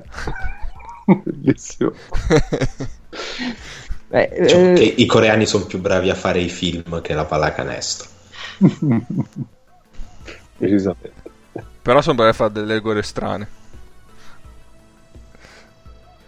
No, sì, questo... molto, molto bravi. Questa secondo me è clamorosa. Ma penso che la stessa regola, quella del fatto del primo e, secondo, e l'ultimo quarto con un solo americano, penso ci sia anche in Cina, ma non vorrei dire cavolate. No, no, c'è anche in Cina. C'è anche in Cina. Eh. C'è anche in Cina. Peraltro avevo letto un annetto fa un articolo meraviglioso sul draft del campionato coreano che viene fatto in concomitanza con la Summer League e, e, peraltro i contratti coreani sono particolarmente stri- stringenti, eh, sì, pagano, pagano bene, eh, le, le, uscite sono costosissime e uh-huh. sono biennali. Esatto. Solo? Cioè, possono eh, essere solo biennali? Possono essere solo biennali, però capisci che per un, normalmente i giocatori che accettano di, di, entrare nel draft coreano, stiamo parlando magari di, di, giocatori che vengono da due o tre anni di D-League, hanno capito che dopo due o tre anni piano di sopra diventa difficile, anche l'Europa ti, eh, ti dà poco, anche perché comunque venire in Europa non significa ottenere subito un contratto particolarmente vantaggioso eh, e quindi magari decidi di prendere 150.000 in, uh, in, Corea in cui il campionato è più corto quindi è meno eh, sfiancante rispetto a un campionato europeo per il numero di partite per il livello e monetizzi. Allora che non, corto non è che comunque se non mi sbaglio sono una cinquantina di partite a livello di regular season. Con, Davvero? Eh, sì. Sì. Cazzo, e... Porto. Perfetto. Tra l'altro i playoff, ora, non vorrei dire una cazzata, però i playoff è la prima che arriva al margine di due vittorie. Quindi se si parte 2-0 è finita, se si parte 3-1, 1-1... serio? Eh, allora, sono 54 partite. Cazzarola. E ci sono 10 squadre però. Esatto. Pensa, eh, che, che, pensa che è bello preparare le partite in senso che... sempre quello. Cioè, praticamente gli staff tecnici lavorano due mesi e poi basta. Cioè io video uso quelli dell'altra volta, tanto se non visti la settimana scorsa si sono visti. E ehm, poi praticamente vanno ai playoff in 6, cioè le prime due già in semifinale e eh, le altre fanno i quarti. Però adesso non so esattamente come siano messi perché... No, eh, dovrebbe essere finito che ha vinto Mobis. Vabbè, eh, io alzo le mani di fronte a questa cosa. Se tu sai la vincita del campionato coreano. allora, non è perché lo so, perché fondamentalmente ci sono due o tre giocatori che seguono il campionato americano. E, tra l'altro c'era fino a poco tempo fa c'era anche Randy Culpepper, visto sì. da di noi. Però Mobius, Mobius me la ricordo perché c'era uno dei miei giocatori preferiti al college che io pensavo potesse essere un ottimo eh, eh, giocatore a livello europeo quando ancora non facevo ecco, scouting così, ma ero, sono andato passato di college che è Riccardo Ratliff che però da quando è uscito dal college è sei anni che è in Corea non, non aveva nessuno di lì. Non aveva. Cioè, avrebbe anche ragione eh? penso che gli diano tanti soldini penso. Però tra quelli che sono visti in Italia c'è per esempio uno che ha spaccato il campionato, anche se non l'ha vinto, non so neanche se sono arrivati, sì, forse playoff sono arrivati, è James Mace, che non l'abbiamo visto, se non mi sbaglio, a Brindisi. Allora, confermo che ha vinto Mobis 4-1 ed è finita ieri il campionato coreano, esatto. quindi sei veramente indecente. Da e, ehm, molto bene. Comunque, vabbè, se poi, poi ti invitiamo un'altra volta a parlarci delle tue delusioni, cioè di quelli che pensavi che sarebbero arrivati chissà dove poi... Una sola puntata? Sì, sì, una puntata intera. ma io, ma io con, con, le mie puntate de, di draft, soprattutto quelle che ho fatto cioè, a Live, potrei andarci avanti per, sé, per una, una, stagione intera, credo. Ah, quando, può, cioè, quando non hai allenamenti, eccetera. Da Zimmer Fredette fino a Royce White potrei arrivare a certi livelli. Guarda, io ho DeAndre Daniels che è finito poi a Mantova, non so dove sia. No, DeAndre Daniels. vale, DeAndre Daniels. Vabbè. Eh, possiamo andare in Belgio? Sì. Se, se siete tutti d'accordo. Eh, è l'ultima stagione del campionato in Belgio. Perché poi cosa succede? Dovrebbe fondersi con l'Olanda. Oddio. Ah beh. Vabbè, allora alziamo il livello a... No, ah, però non alziamo il livello, però almeno anche qui sono 10 squadre, almeno stavolta sì, ampliamo sono... un pochino, facciamo and- solo andata e ritorno. Facciamo. Sono 10 squadre e vanno ai playoff in 8, che qui è bellissimo, per cui con 10 vittorie e 18 sconfitte per un totale di 38 punti, perché funziona sempre con quei punti a cazzo lì, eh, 6 ai playoff. E eh, non si capisce perché il campionato dovrebbe finire il 29 luglio, ma ma magari anche no. no. Comunque c'è uh, Ostenda in testa con uh, Anversa seconda e lo Spiro Charleroi che lotta per un posto a, uh, come si dice, col fattore campo. Ostenda e Anversa sono pari, ma Anversa ha una partita giocata in meno. Diciamo che Ostenda Anversa è la partita che si aspettano tutti in finale. Sì. Charleroi penso sia una che potrebbe dar fastidio, mm, non così tanto, però ecco, potrebbe starci. Le altre, sinceramente, tenderei a escluderle. Anvers è quella che ha giocato con Cantui per eliminare di Champions, vero? O è Ostende? No, è Ostende che ora è il finale delle... di FIBA. Io di FIBA. No, di Champions. Davvero? Eh sì, le, le, le ospita anche. Posizione. Uh-huh. Tenerife, eh, Bamberg, Bologna, Bologna Giusto. Ah. Giusto, sì, vero. Mi sono, mi, mi sono, perso qualcosa. Vabbè. Gran bella squadra avversa, giovanissima e divertente da vedere giocare con eh, il, il, loro allenatore è uno che fino a due anni fa era, giocava, era il Morse e secondo me è grande squadra da vedere giocare. Infatti non vedo l'ora di vedere Tenerife contro Anversa perché si prospetta veramente bella. Ah, ma sono quelli, ok, con Jason Tate, ok, allora... Sì, sì. bravo, esatto, loro. Sì, Anversa è quella che ha giocato contro il Cantù, ok.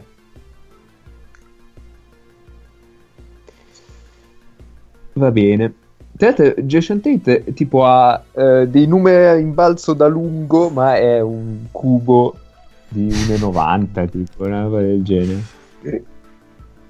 Gioca da tre finto, gioca perché accanto c'è Hans Banjin, non mi viene il nome, che è un belga molto buono secondo me e è divertentissimo vedere giocare perché lui vorrebbe non tirare a tre poi tira, fa canestro gira, si gira e fa allora se devo fare canestro però no no però fondamentalmente lui è una, una, palla che deve volare verso il canestro sempre mancinone eh, bel giocatorino sì è un ala undersize ecco sì, però va in balzo veramente forte. No, una, un animale. da quel punto di vista lì è un animale.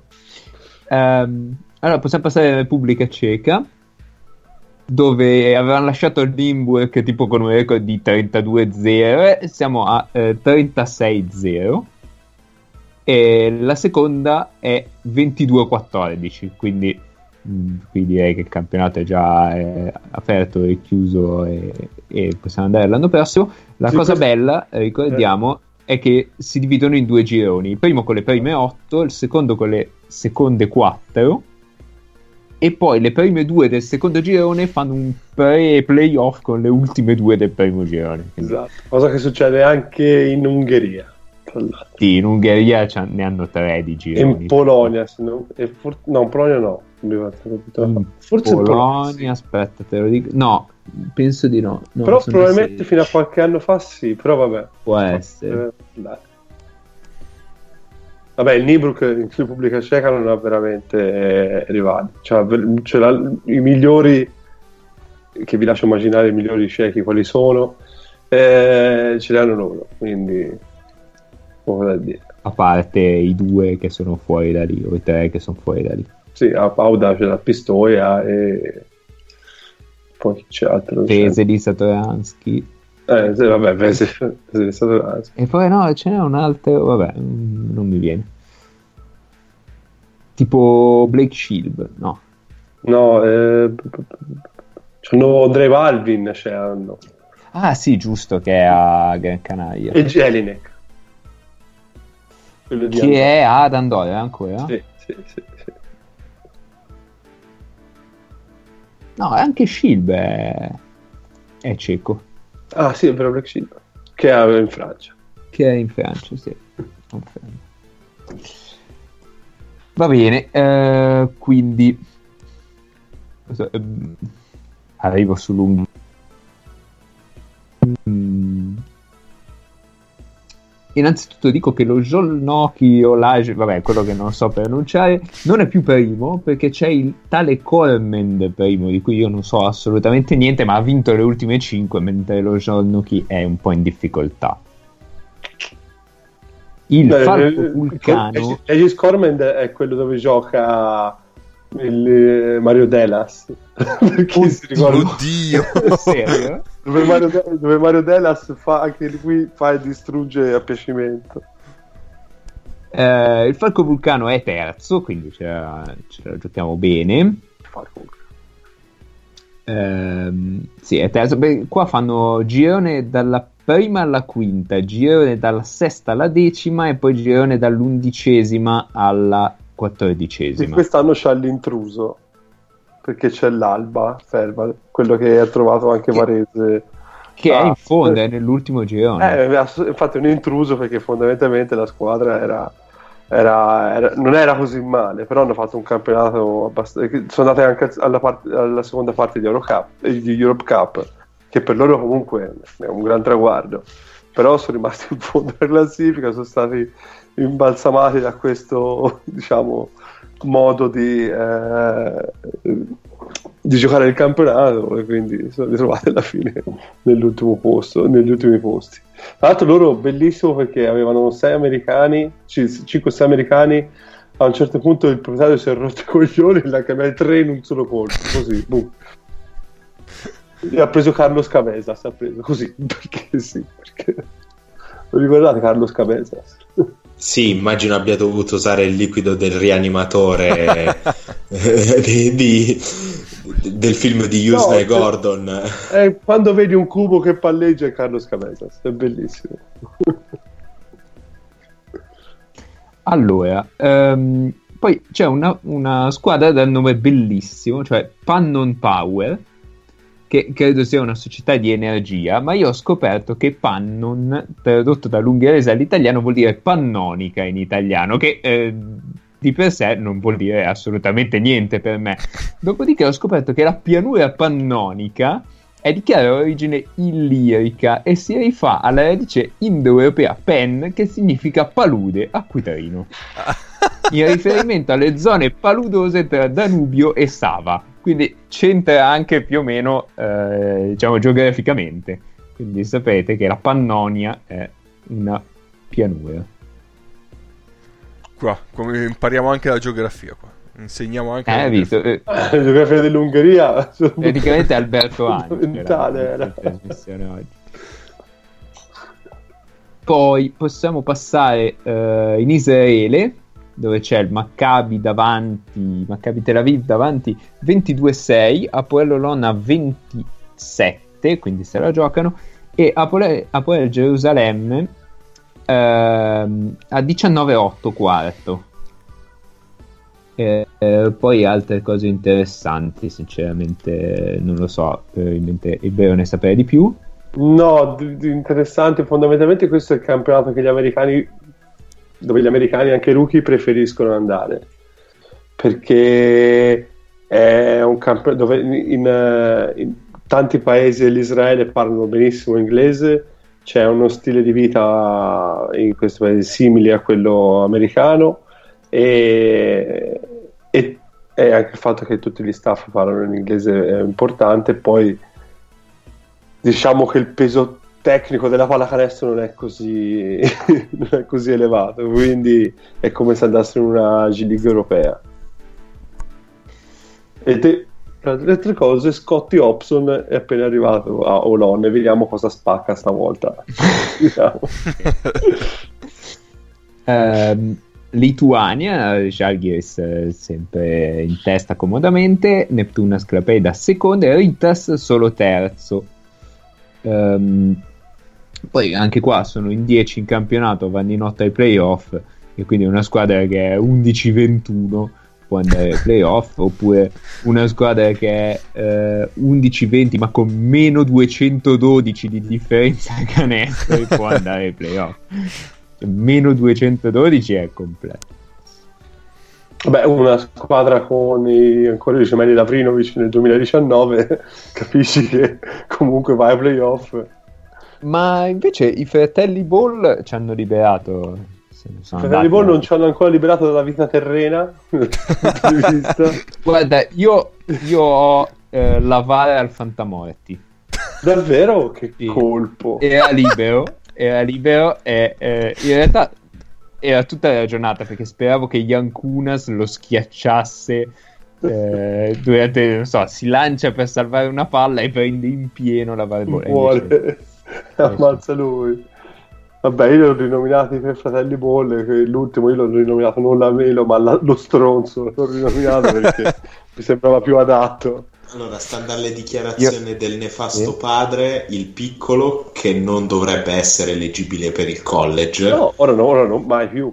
Ma è... dovrebbe giocare in Cina l'anno prossimo. Oh, molto oh, bene. Bene, bene, bene. Ma lontano da noi. Se, se, non per, se non per ragioni ehm, diciamo economiche di, di, di visibilità credo che lui dovrebbe giocare nella seconda lega cinese. Esatto, infatti stavo, la, la, domanda che ti stavo per fare è: ma quale lega cinese? No, nella seconda. Va, non va nelle CBA, gli piacerebbe andare nella CBA, ma la CBA purtroppo gli americani li ha buoni perché comunque partono gli stipendi partono da un milione partono, quindi... Sì, sono estremamente poco motivati ma sono buoni.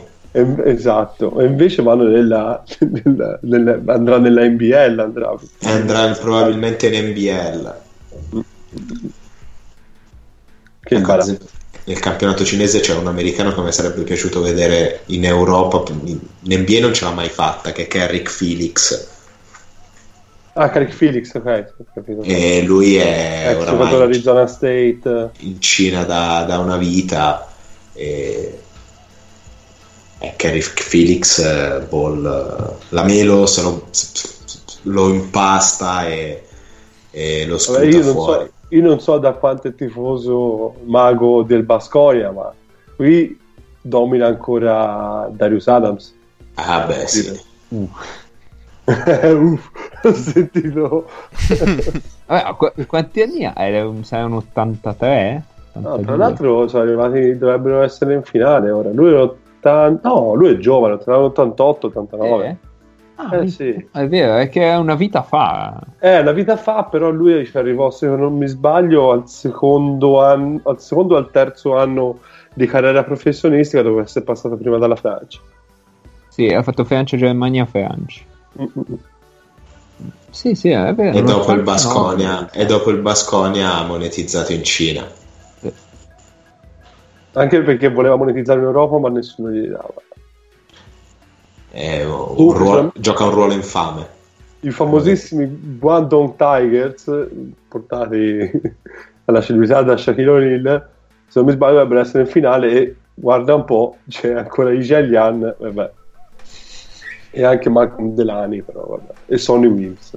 Guarda, se per questo non so se giochi a Guangdong c'è una delle tue de, de, delle cose di cui ti penti perché io il tuo articolo su cos'erano i mondiali i mondiali under 18 di ah, eoni fa me li ricordo e in questi mondiali under 18 c'era ovviamente il dominio di Jalil Okafor che però a livello giovanile era, era una roba allucinante Cazzo, che, giocava, che giocava sotto età ma il vero mattatore di quei mondiali era Wang Zheling.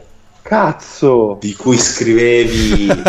eh, guardate che questo... Non so se è Yao, però questo è sicuramente un giocatore vero. Ritornando al discorso di prima, si potrebbe andare avanti una stagione sulle mie previsioni. no, vabbè, ma quando uno le fa, le Cazzo, sbaglia. E poi con i cinesi c'è questo problema a livello di, di telaio, di fisico, al netto di bacino stiamo parlando di giocatori sicuramente super.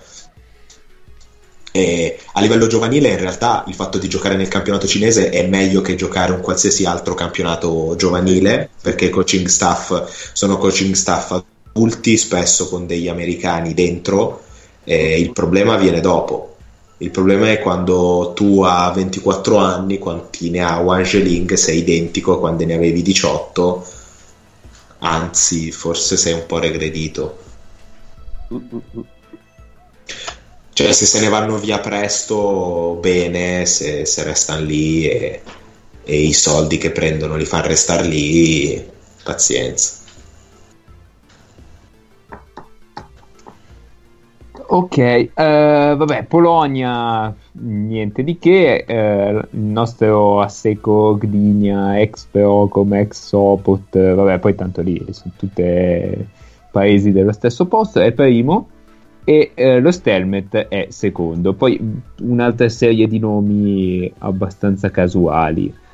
Ehm, non so se Ibero ha qualcosa da dirci su questi, io sinceramente ignoro. Sulla Polonia? Sì. La Polonia secondo me ha il, il, buon dato di avere ottimi giovani che però non sanno sviluppare nella fase finale, oppure sono de, totalmente de, de, fuori di testa.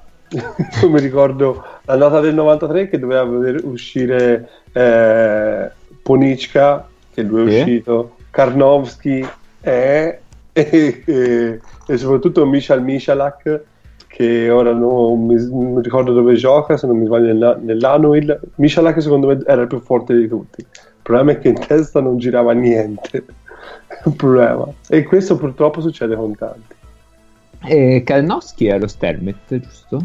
Mm, però gioca poco. Eh, il, Perché... problema, il, problema, è che Karnowski è palesemente ah. fuori forma. A parte questo. Perché Beh. noi parlavamo di Joe Bryant, ma Karnowski... Eh, ma Karnowski sembra uno di quelli che tirano eh, le locomotive coi denti, cioè vedete quando fanno World Strongest Man, quelle robe lì. Sì, sì, sì, eh, io temo di aver visto delle partite dello Stelmet per il semplice fatto che ha eliminato in modo vergognoso ehm, le Studiantes dalla, dai preliminari Champions League. Cioè, le, le Studiantes è andato a perdere due partite. Vabbè, Così. ma ricordati che lo Stelmet c'è il sempre simpatico Darko Vlanic. Eh, vabbè. Sempre simpatico. Tra l'altro loro sono molto italiani, infatti non pagano più nessuno. Quindi così, così sei, sei, un po' troppo italiano. Sì, sì, eh, Fi- figurati se ci potevamo far mancare una citazione da Boris. Un episodio, no, un episodio nel quale non citavamo qualcuno che non paga qualcuno. No, ci penso io perché tanto da questo punto di vista è un po' no. Ecco, però anche lo Stelmet non paga più. Però ha voluto fare giustamente anche la, la VTB, quindi avanti loro, bravi loro. Uh, allora, poi ho aperto la Turchia, ma ho sbagliato e ho aperto la Turchia femminile. Infatti, no. delle cose che non mi quadravano. Se mi date un attimo di tempo, vabbè, passo direttamente alla Grecia. Ehm, Vabbè, okay, visto, visto, che par- visto, che si parla di chi non paga in Turchia, se guardate le ultime tre dall'ultimo posto a credo fino al le ultime quattro sicuramente non pagano non pagano più hanno smesso. Tanto che Zaccaria è andato a perdere col Darussa Fakà in casa l'ultima se non sbaglio ieri che ha perso 43 a 106 col Darussa Fakà che al momento dovrebbe essere decimo dovrebbe essere. E poi sono state posticipate due partite FS e Fenerbahce perché ovviamente essendo all'interno hanno fatto la mossa Torino hanno fatto. Ce ne diamo 4 più o meno. E, ehm, c'è da dire di importante sulla Turchia che eh, Pelzic al momento è fuori dai playoff e quindi, e quindi fatti delle domande datti anche delle risposte taristi. e anche Darius Afaka al momento è fuori dai playoff e anche il esatto. Pinare è fuori dai playoff um, ma eh, tanto se la giocano in due qua quindi è inutile anche sì mi sembra che gli altri siano veramente dai sono arrivato alla terza come, come arrivare primi esatto eh, fanno molto Grecia allora. No, spiace che non ci vada anche cioè, in, è fuori da playoff anche il Basheshir che non vi dirà nulla, però in, in, in squadra c'ha eh, Joachim Colom, DJ White e Marcus Lothar. Sì, e, vecchie e glorie. Prelzic. E le mie, e le mie. Il più forte giocatore europeo della e storia. Ah, giusto, giusto. È una squadra di vecchie glorie praticamente. Anche Rautins, giusto. Vecchio, cioè, vecchio è un cazzo, è solo più, tre anni più vecchio di te, quindi stai molto calmo. eh, ma io sono già, son già, vecchio, quindi va a posto. Sì, ma non e, sei una gloria. E pensare che Beh, quello è un altro discorso. pochi giocatori non gloria. noiosi che gli piace. No, eh, Perzic è... Perché dovrebbe essere noioso? No, no infatti è uno dei pochi giocatori non noiosi che ti piace. Pensa un po' come sei messo. Tu. Eh, vabbè. da te. Ehm, Grecia, abbiamo il Pana ovviamente primo, abbiamo l'Olympiacos settimo, a causa... Ah già, giusto perché c'è la, la cosa. Eh sì, perché c'ha le penalizzazioni, le sconfitte a tavolino. Credo abbia preso una penalizzazione per una sconfitta a tavolino o cose del genere comunque. Eh, per cui, vabbè, al momento riesce comunque a evitarsi ehm, lo scontro al primo turno col Pana, che insomma è interessante al primo turno. Però potrebbe beccare la EK. Ok, te hai nominato tre squadre. Io dico, ecco, tutte le altre squadre di Serie A non pagano più. ma, non ecco. solo, ma, non solo, non pagano più, ma non firmano neanche la lettera di intenti per far mandare via i giocatori. È una scena bellissima. Stanno andando tutti mm. via, stanno andando. Un altro movimento in salute. Eh? Esatto. D- diciamo che c'è un filo conduttore fare... di queste leghe, eh, leghe posto... europee. Ho allargato il posto 3 in Delta. Molto bene, sei entrato bene nello spirito. Eh, dici la verità. Sì, sì, sì, e, ehm, sì, e poi c'è la squadra sempre con lo stemma simile a quello dei Bulls che eh, se la gioca per non retrocedere o non fallire, boh, chi lo sa. Mm, che si chiama Retimno, eh, se ricordiamo. Che non è una squadra di lacrosse, nonostante usi un Retimno. Uh, VTB, VTB Sesca in testa. Non si capisce perché il Sesca qui ha giocato più partite degli altri, perché essendo andato ai playoff di Eurolega pensavano avesse giocate di meno, invece ne ha giocate di più. 22-4 record. Um, secondo Unix Kazan, terzo il Kimki e quarto il Lokomotiv Kuban. Qui è interessante perché la migliore di queste tre fa, verosimilmente di queste tre, farà l'Eurolega. Quindi eh, chi finisce quarta già insomma farà fatica a fare l'Eurolega. E sarà difficile secondo me andare contro Astana che, vero, lei non gioca al campionato russo perché è Uzbek, eh, Kazaka, scusami, sì, Uzbek, Kazaka eh, perché Kazakistan quest'anno vince contro la seconda, ha vinto credo due volte di 50, andata e ritorno, quindi arriverà riposatissimo, arriverà. Però la Stana è una bella squadra, secondo me potrebbe dare tanto fastidio alle prime. Sarebbe bellissima tipo una Stana in eh, Eurocup esatto. e una trasferta, non so, tipo Tenerife-Astana potrebbe essere troviamoci a metà esatto. Giocano in Germania. Sì esatto con i due addetti all'organizzazione della trasferta che si, si chiamano via Skype e dicono oh adesso ci spariamo in bocca al mio 3 eh. però, oh no però tu sbagli perché credo parlino livornese in una, in una conversazione ipotetica Tenerife-Astana eh però mi sentirei un pochino in difficoltà eh. a fare anche perché il, il, nostro ospite sa anche qual è la causa de, de, delle... se devo parlare, se devo imitare l'accento toscano perché imito il livornese mi metterebbe molto in imbarazzo. Quindi evito. Benissimo. Um, poi eh, finiamo ovviamente con la Svizzera perché non potevamo fare eh, altrimenti. Qui sono impreparatissimo io sulla Svizzera. E qua eh, è troppo per me. Eh, sì. io non so un cazzo, cioè, io ho aperto eh, io dico, io dico tranquillamente che la Svizzera per me è troppo. Il fatto che io quest'anno sia riuscito a vedere il Friburgo, perché comunque eh, ha fatto sì. la Champions, lo, lo prendo come una grande vittoria personale. e eh, vi dico che continuano a dominare le squadre francofone fondamentalmente, perché Friburgo è prima e poi c'è Ginevra e Neuchâtel seconda e terza. Interessante Lugano che eh, vincendo il girone, quello perché anche qua sono 11, 6 vanno al primo girone e 5 al secondo e vabbè si inventano le cose. Comunque vincendo il secondo girone potrebbe passare come settima ai playoff. Gli Star Wings che abbiamo adottato perché hanno il nome di un non so, di un gruppo eh, ascoltato dai Guardiani della Galassia o qualcosa del genere. sì, ci sta. Eh, insomma, rischiano la retrocessione. Veve come messa? Perché vi ricordo che Veve ha come assistente... Vevea come assistente allenatore ehm, Luchino Palumbo, nonché assistente della Costa d'Avorio. È sesta. Quindi se proprio dovete fare una squadra in Svizzera ti fate Vevea. Non per qualcosa, eh, cioè non... ho, ho, i miei dubbi che Luchino Palumbo ti fi Vevea. Però a parte questo... C'è lì ragazzi. Eh, sai. Vabbè.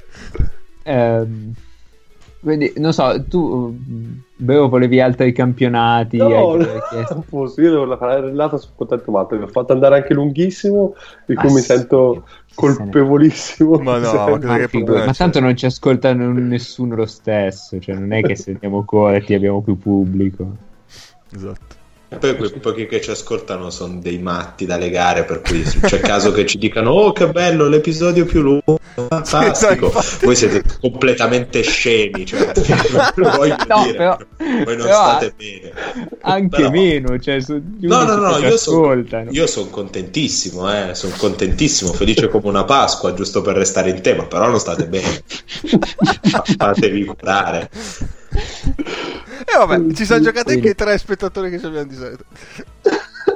Ma noi volevamo parlare anche di Eurolega? No, volevamo parlare anche di Eurolega, ma io a sto punto, tanto siamo già lunghi, lo facciamo lo stesso. Sì. Eh, ok. No, bene, bene, certo.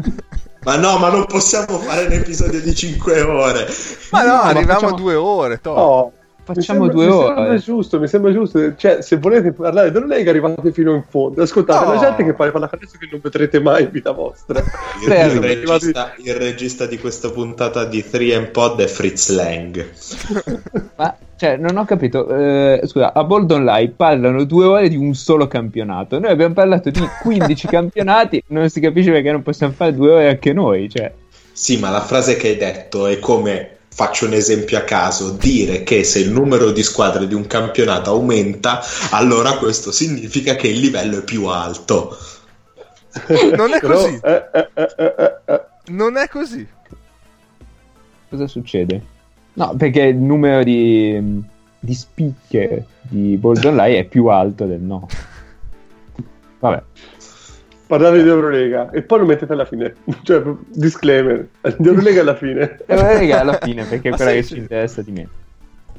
Vabbè, eh, vai, cioè, Cappe, sei tu quello che... Sì, allora, ci eravamo lasciati dopo gare 1. Le gare 1. Le sì. gare 1, adesso stiamo vedendo, eh, che, registravamo durante la fine di gara 1 di, di Pana Real, o era già di gara 2 quella? No, era gara 1. Era gara 1. No, ci tenevo a precisare che le gare 1 non è un tentativo, non lo so, di, di rapi- rapimento e, e tortura. Eh. no, le, le gare 1. Esatto, esatto, esatto. E quindi dicevamo che probabilmente non c'erano storie, invece hanno praticamente tutte pareggiato, tranne una, come dicevamo prima. E quindi il Bascogna dopo aver preso la bellezza di um, 30 punti in gara 2 e in gara 1 è riuscito a pareggiare in gara 2. Mm, complice sicuramente la difesa, ma soprattutto anche se eh, la prestazione offensiva in gara 2 è stata decisamente migliore. Sono partiti subito a razzo. C'è stato Shields in versione tipo fine quarti quarti della playoff della passata stagione in Italia che segnava qualsiasi cosa gli capitasse per le mani e hanno preso subito un vantaggio che poi il Sesca non è riuscito a eh, ridurre anche perché ha sbagliato tantissimi tiri aperti. Mi ricordo alcuni di, di Rodriguez così come di Higgins da tre ma proprio wide open e sbagliati. E quindi di per sé se sbagli già quei tiri in una partita in cui tiri quel 30% da 3 chiaramente eh, è difficile che riesci a ridurre il gap e quindi questo. Volete aggiungere qualcosa eh, voi? Ah, diciamo che mh, mm, eh, Rodriguez non ha giocato la partita pazzesca che ha giocato all'andata, eh, cioè in gara 1, e questo ha aiutato perché in gara 1 ha massacrato chiunque. Sì, sì, sì, eh, e quindi lì ha, ha, un po' mascherato anche gli, diciamo, i difetti o, la non grandissima forma del Sesca. Ora, vabbè, vincerà di 50 domani, ma insomma non è sembrata una squadra in esatto controllo. Ehm, allora, io voglio aggiungere due cose. Una è su Huertas, ovviamente, ecco. che ha fatto quattro apparizioni. La prima mm, non è male, anzi quasi positiva. Poi ehm, l'ha tolto, l'ha rimesso ed è durato due minuti in cui ha fatto tipo un ribaltamento anticipato, una palla persa inutile, una difesa inesistente e, e Zesca è subito tornato a contatto. E poi ha rifatto la stessa cosa, cioè all'inizio terzo quarto tutto sommato bene, smistava la palla di qua di là, qualche floater inguardabile ma eh, tutto bene. E poi ha ancora fatto due o tre minuti di totale follia in cui giocava con gli altri e la seconda cosa che voglio aggiungere è che mh, uno dei personaggi della panchina, in fondo alla panchina del Basconia, è eh, Settembre, l'osservatore di Fringe, se qualcuno accoglie il riferimento. eh, Huertas in queste due gare ha un, un, un, impact di net rating di squadra che passa da meno 38 a più 16 tra quando lui è in campo e quando lui è in panchina. No, è una cosa che a me mi, mi dilania. perché per quanto cioè, io per quanto adori il Basconia per come gioca che sinceramente è una delle squadre che più su cui più prendo appunti dal punto di vista tattico e tecnico sì. Però madonna, Marcelino mi distrugge. Sì sì sì sì assolutamente assolutamente. E... no veramente e purtroppo però devono utilizzarlo perché gli manca Granger eh, se no o, o ammazzano eh, eh, Vildosa. E, e vabbè, eh, Poirier ha giocato una partita in cui ha sì. distrutto i lunghi del Sesca. E, sì, e sì, sto parlando dei lunghi del Sesca. Per cui a un certo punto di tu dis- disperato ha messo in campo Voronziewicz. Ve lo ricordate Voronziewicz? Credo non si vedesse su un campo da basket, non lo so, dall'ultima apparizione della commeta di Halley. E però non ha, non ha funzionato granché. E ci sono stati lampi di, di Schengelia, qua e là. Sì. Si vede che ancora non è in forma, però sì. ci sono stati due o tre momenti in cui ha fatto un canestro importante, si è buttato su una palla dopo un rimbalzo vagante. Quello può aiutare e poi, clamorosamente. Fondamentali le due o tre triple di Gilliard che non ha fatto un cazzo tutta la partita e poi ha messo quelle due o tre triple che hanno scavato il Ma anche Garino. terzo quarto. Vabbè, ah, Pato è un gran giocatore, solo che si è rotto più e più volte. Dice Hilliard. Sì, Hilliard è un po' oscillante, diciamo. Va bene, direi che questa passiamo alla prossima. Prego. Altra gara che si era conclusa in gara 1 con un passivo molto alto si è poi eh, ribaltata in gara 2 perché lo Zaghiris ha vinto gara 2 una partita molto combattuta verso, sul finale con eh, il, Ses- eh, il, scusate, il Fenerbahce che poteva avere la possibilità di, di vincere o portarla quantomeno in supplementari. Eh, però comunque lo Zaghiris l'ha portata a casa e certo ha dovuto fare una prestazione al limite della perfezione sia dal punto di vista difensivo sia dal punto di vista offensivo. E quindi questo lascia un po', eh, diciamo, presagire che comunque altre due gare così è difficile che si possano ripetere, anche se vabbè, è improbabile ma non impossibile. Ecco. Eh, però eh, il Fenerbahce era incappato anche in una giornata in cui sono stati molti pasticci in attacco e poca pressione dif- uh, difensiva sugli esterni. Io non ho mai visto così tanti ribaltamenti dal post basso sbagliati dal, dal Fener. Dal Fener. Cioè proprio nelle mani di Ulanovas tipicamente che passava di lì e le vincevate tutte, ma cioè proprio nel finale ne ha sbagliati uno via l'altro e cioè Obradovic sembrava sul punto di esplodere, ma proprio di, di, di fare dei morti. Giustamente, nel senso che mh, mm, sia Veseli che Kalinic eh, hanno preso tre o quattro possessi così senza senso. Altro? E poi, vabbè, un po' di profondità al Fener manca sugli esterni perché ce ne tutti rotti. Eric Green eh, evidentemente non è presentabile secondo Beadovic e quindi cioè sai l'anno scorso andava tutto male e buttavano dentro Bobby Dixon. Quest'anno Bobby Dixon è già in campo. Certo. Quindi sì, fosse, ed Eric Green Eric Green non è riuscito a guadagnare la, il, il, rispetto di Obradovic, mettiamola così, diciamola così. Eh, sì, è anche eh. arrivato a stagioni in corso. È stato un acquisto un po' forzato. È stato, eh, per, per via dell'infortunio di, di Ennis. Di Ennis, di Ennis Porello. Però ecco, Eric Green viene tumulato su, su base giornaliera da Obradovic, temo. Eh sì. sì, sì. Eh, lui... gli lancia addosso sedie, bicchieri, compagni di squadra, mogli, figli. Penso che alla fine sia quindi... l'unica, l'unica, incognita del, del Fenerbahce questa della poca lunghezza di cioè poca profondità sugli esterni alla fine. Per il resto non si hanno dubbi. Sul, penso sul, sulle Final Four adesso in prospettiva Final Four.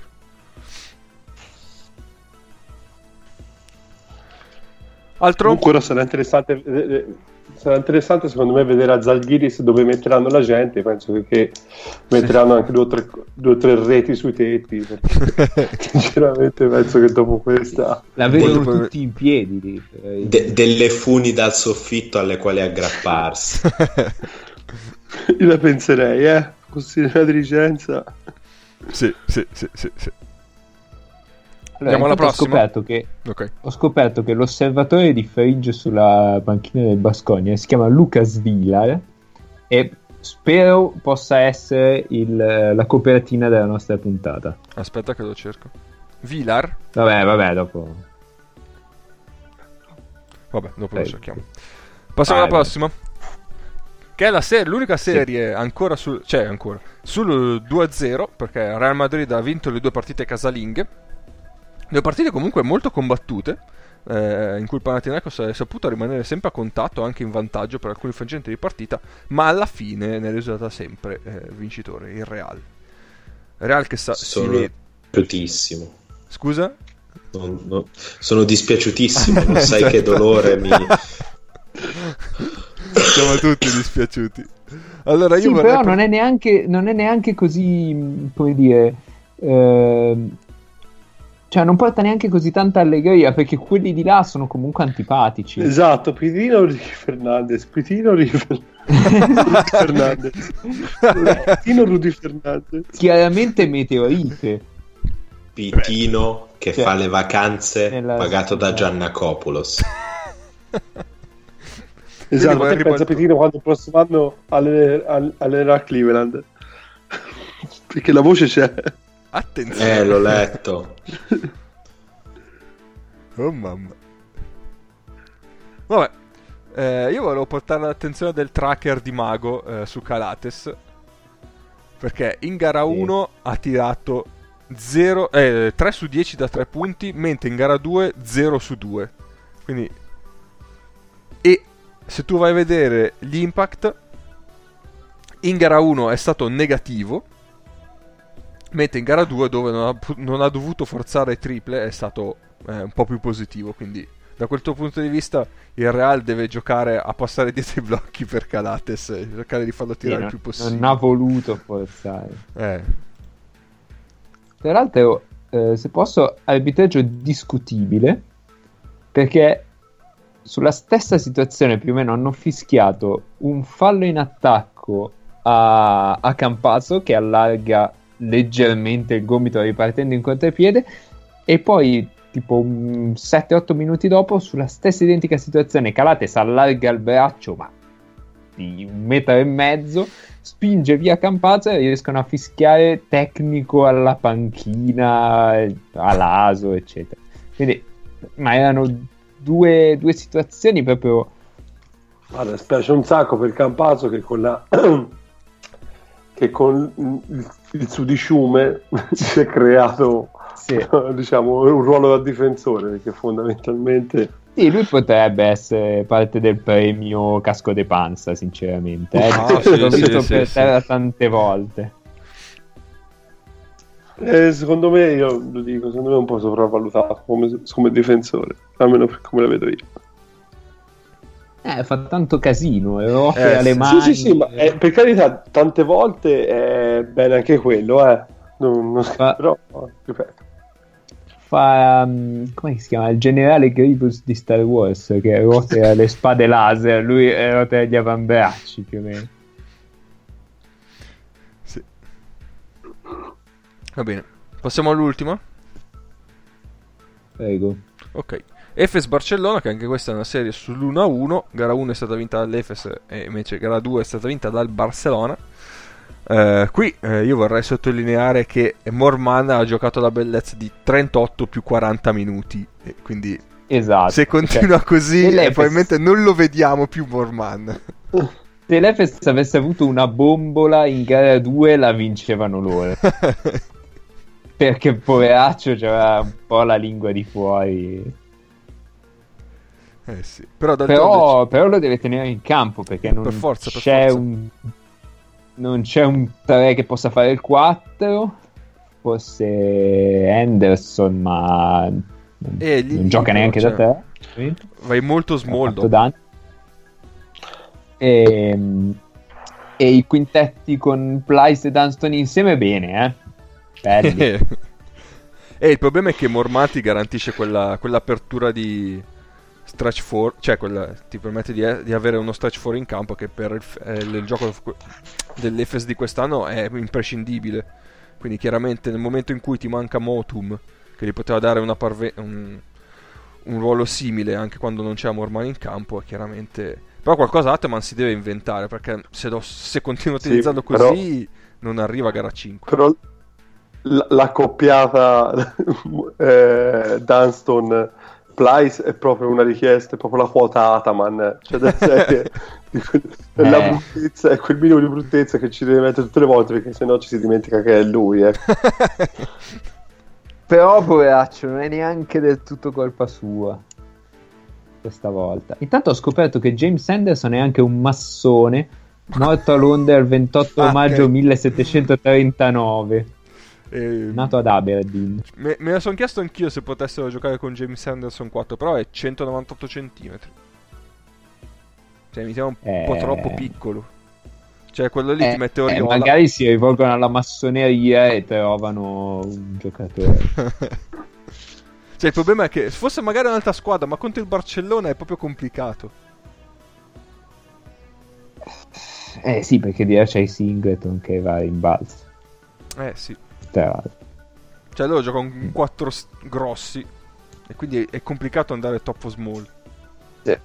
sì, in realtà soffrono anche con K1 su, uh, su Clavere. E beh, sì, a parte che il Barcellona è grosso di default, diciamo. Già soffrono lì, esatto, Pesic c'è sempre questi... Cosa. E peraltro che uno ha sentito noi e in particolare Paolo perché in gara 2 ha giocato per davvero. Mm-mm-mm. E niente, mo... Adesso le serie si spostano tutte dall'altra parte, quindi stiamo a vedere. Adesso un attimo. Ci e quindi giocano degli alla... orari civili. Alla prossima puntata. Eh... No. Tranne, tranne Real Pana, perché... Non so se magari... giocano alle 9. Ah, giocano tutte le 9. Cioè, io comunque l'avevo Beh. gradita questa cosa, eh, che almeno c'avevi meno contemporaneità. Sì. Eh no, ma gli altri giocavano tutti alle 7. Eh. Sì, sì, sì, sì. Tre anni a Madrid. Va bene. Quindi, Peraltro ci tengo a precisare che se il Basconia vince le prossime quattro partite in casa, è campione d'Europa. Così. Omer. La butto lì. Va bene. Direi che ci siamo. Sì. Siamo anche a due ore, ragazzi.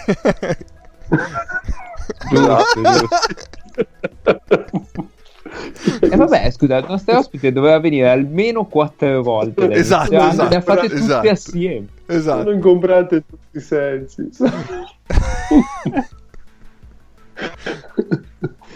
Ah, sì. e, quello, e, quello, che gli ascoltatori non sapranno mai sarà il fuori onda che, che sussegue la puntata di commento. Dormiamo nel 2020 noi. Probabilmente sì. Probabilmente sì. Va bene, allora prima di concludere vi ricordiamo i nostri contatti, ci potete suvare su Facebook e su Twitter all'indirizzo FreeandPod, ci potete scrivere via mail all'indirizzo freeandpodcast.gmail.com e ci trovate su Google, su Spreaker, su iTunes e tutti gli aggregatori di podcast. Io ringrazio davvero tanto Lorenzo per essere stato con noi, è stato davvero un piacere. No, grazie a voi, anche perché come sapete io riciclo le notizie, quindi stavolta ce le ho prese direttamente in diretta, quindi vi ringrazio. Eh, ti sei subito voluto. allineato alla mentalità del podcast, diciamo. Esatto, certo, grazie a certo, voi. quando aveva da parlare male del college basket, invece di prendersi le sue responsabilità, ha detto no, l'ha detto Paolo a 3 Pod. Va bene, va bene. Perfetto. Comunque vi ringrazio e spero un altro allineamento dei pianeti che mi porta a fare le tre ore di puntata è il prossimo obiettivo.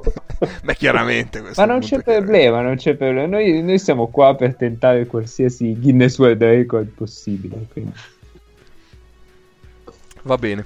Tre, o- tre ore, mamma mia. Ci possiamo, ce la possiamo fare, ragazzi, secondo me. Va bene, sì, ci sentiamo sì. al prossimo episodio. Ciao. Ciao ciao. Ciao a tutti.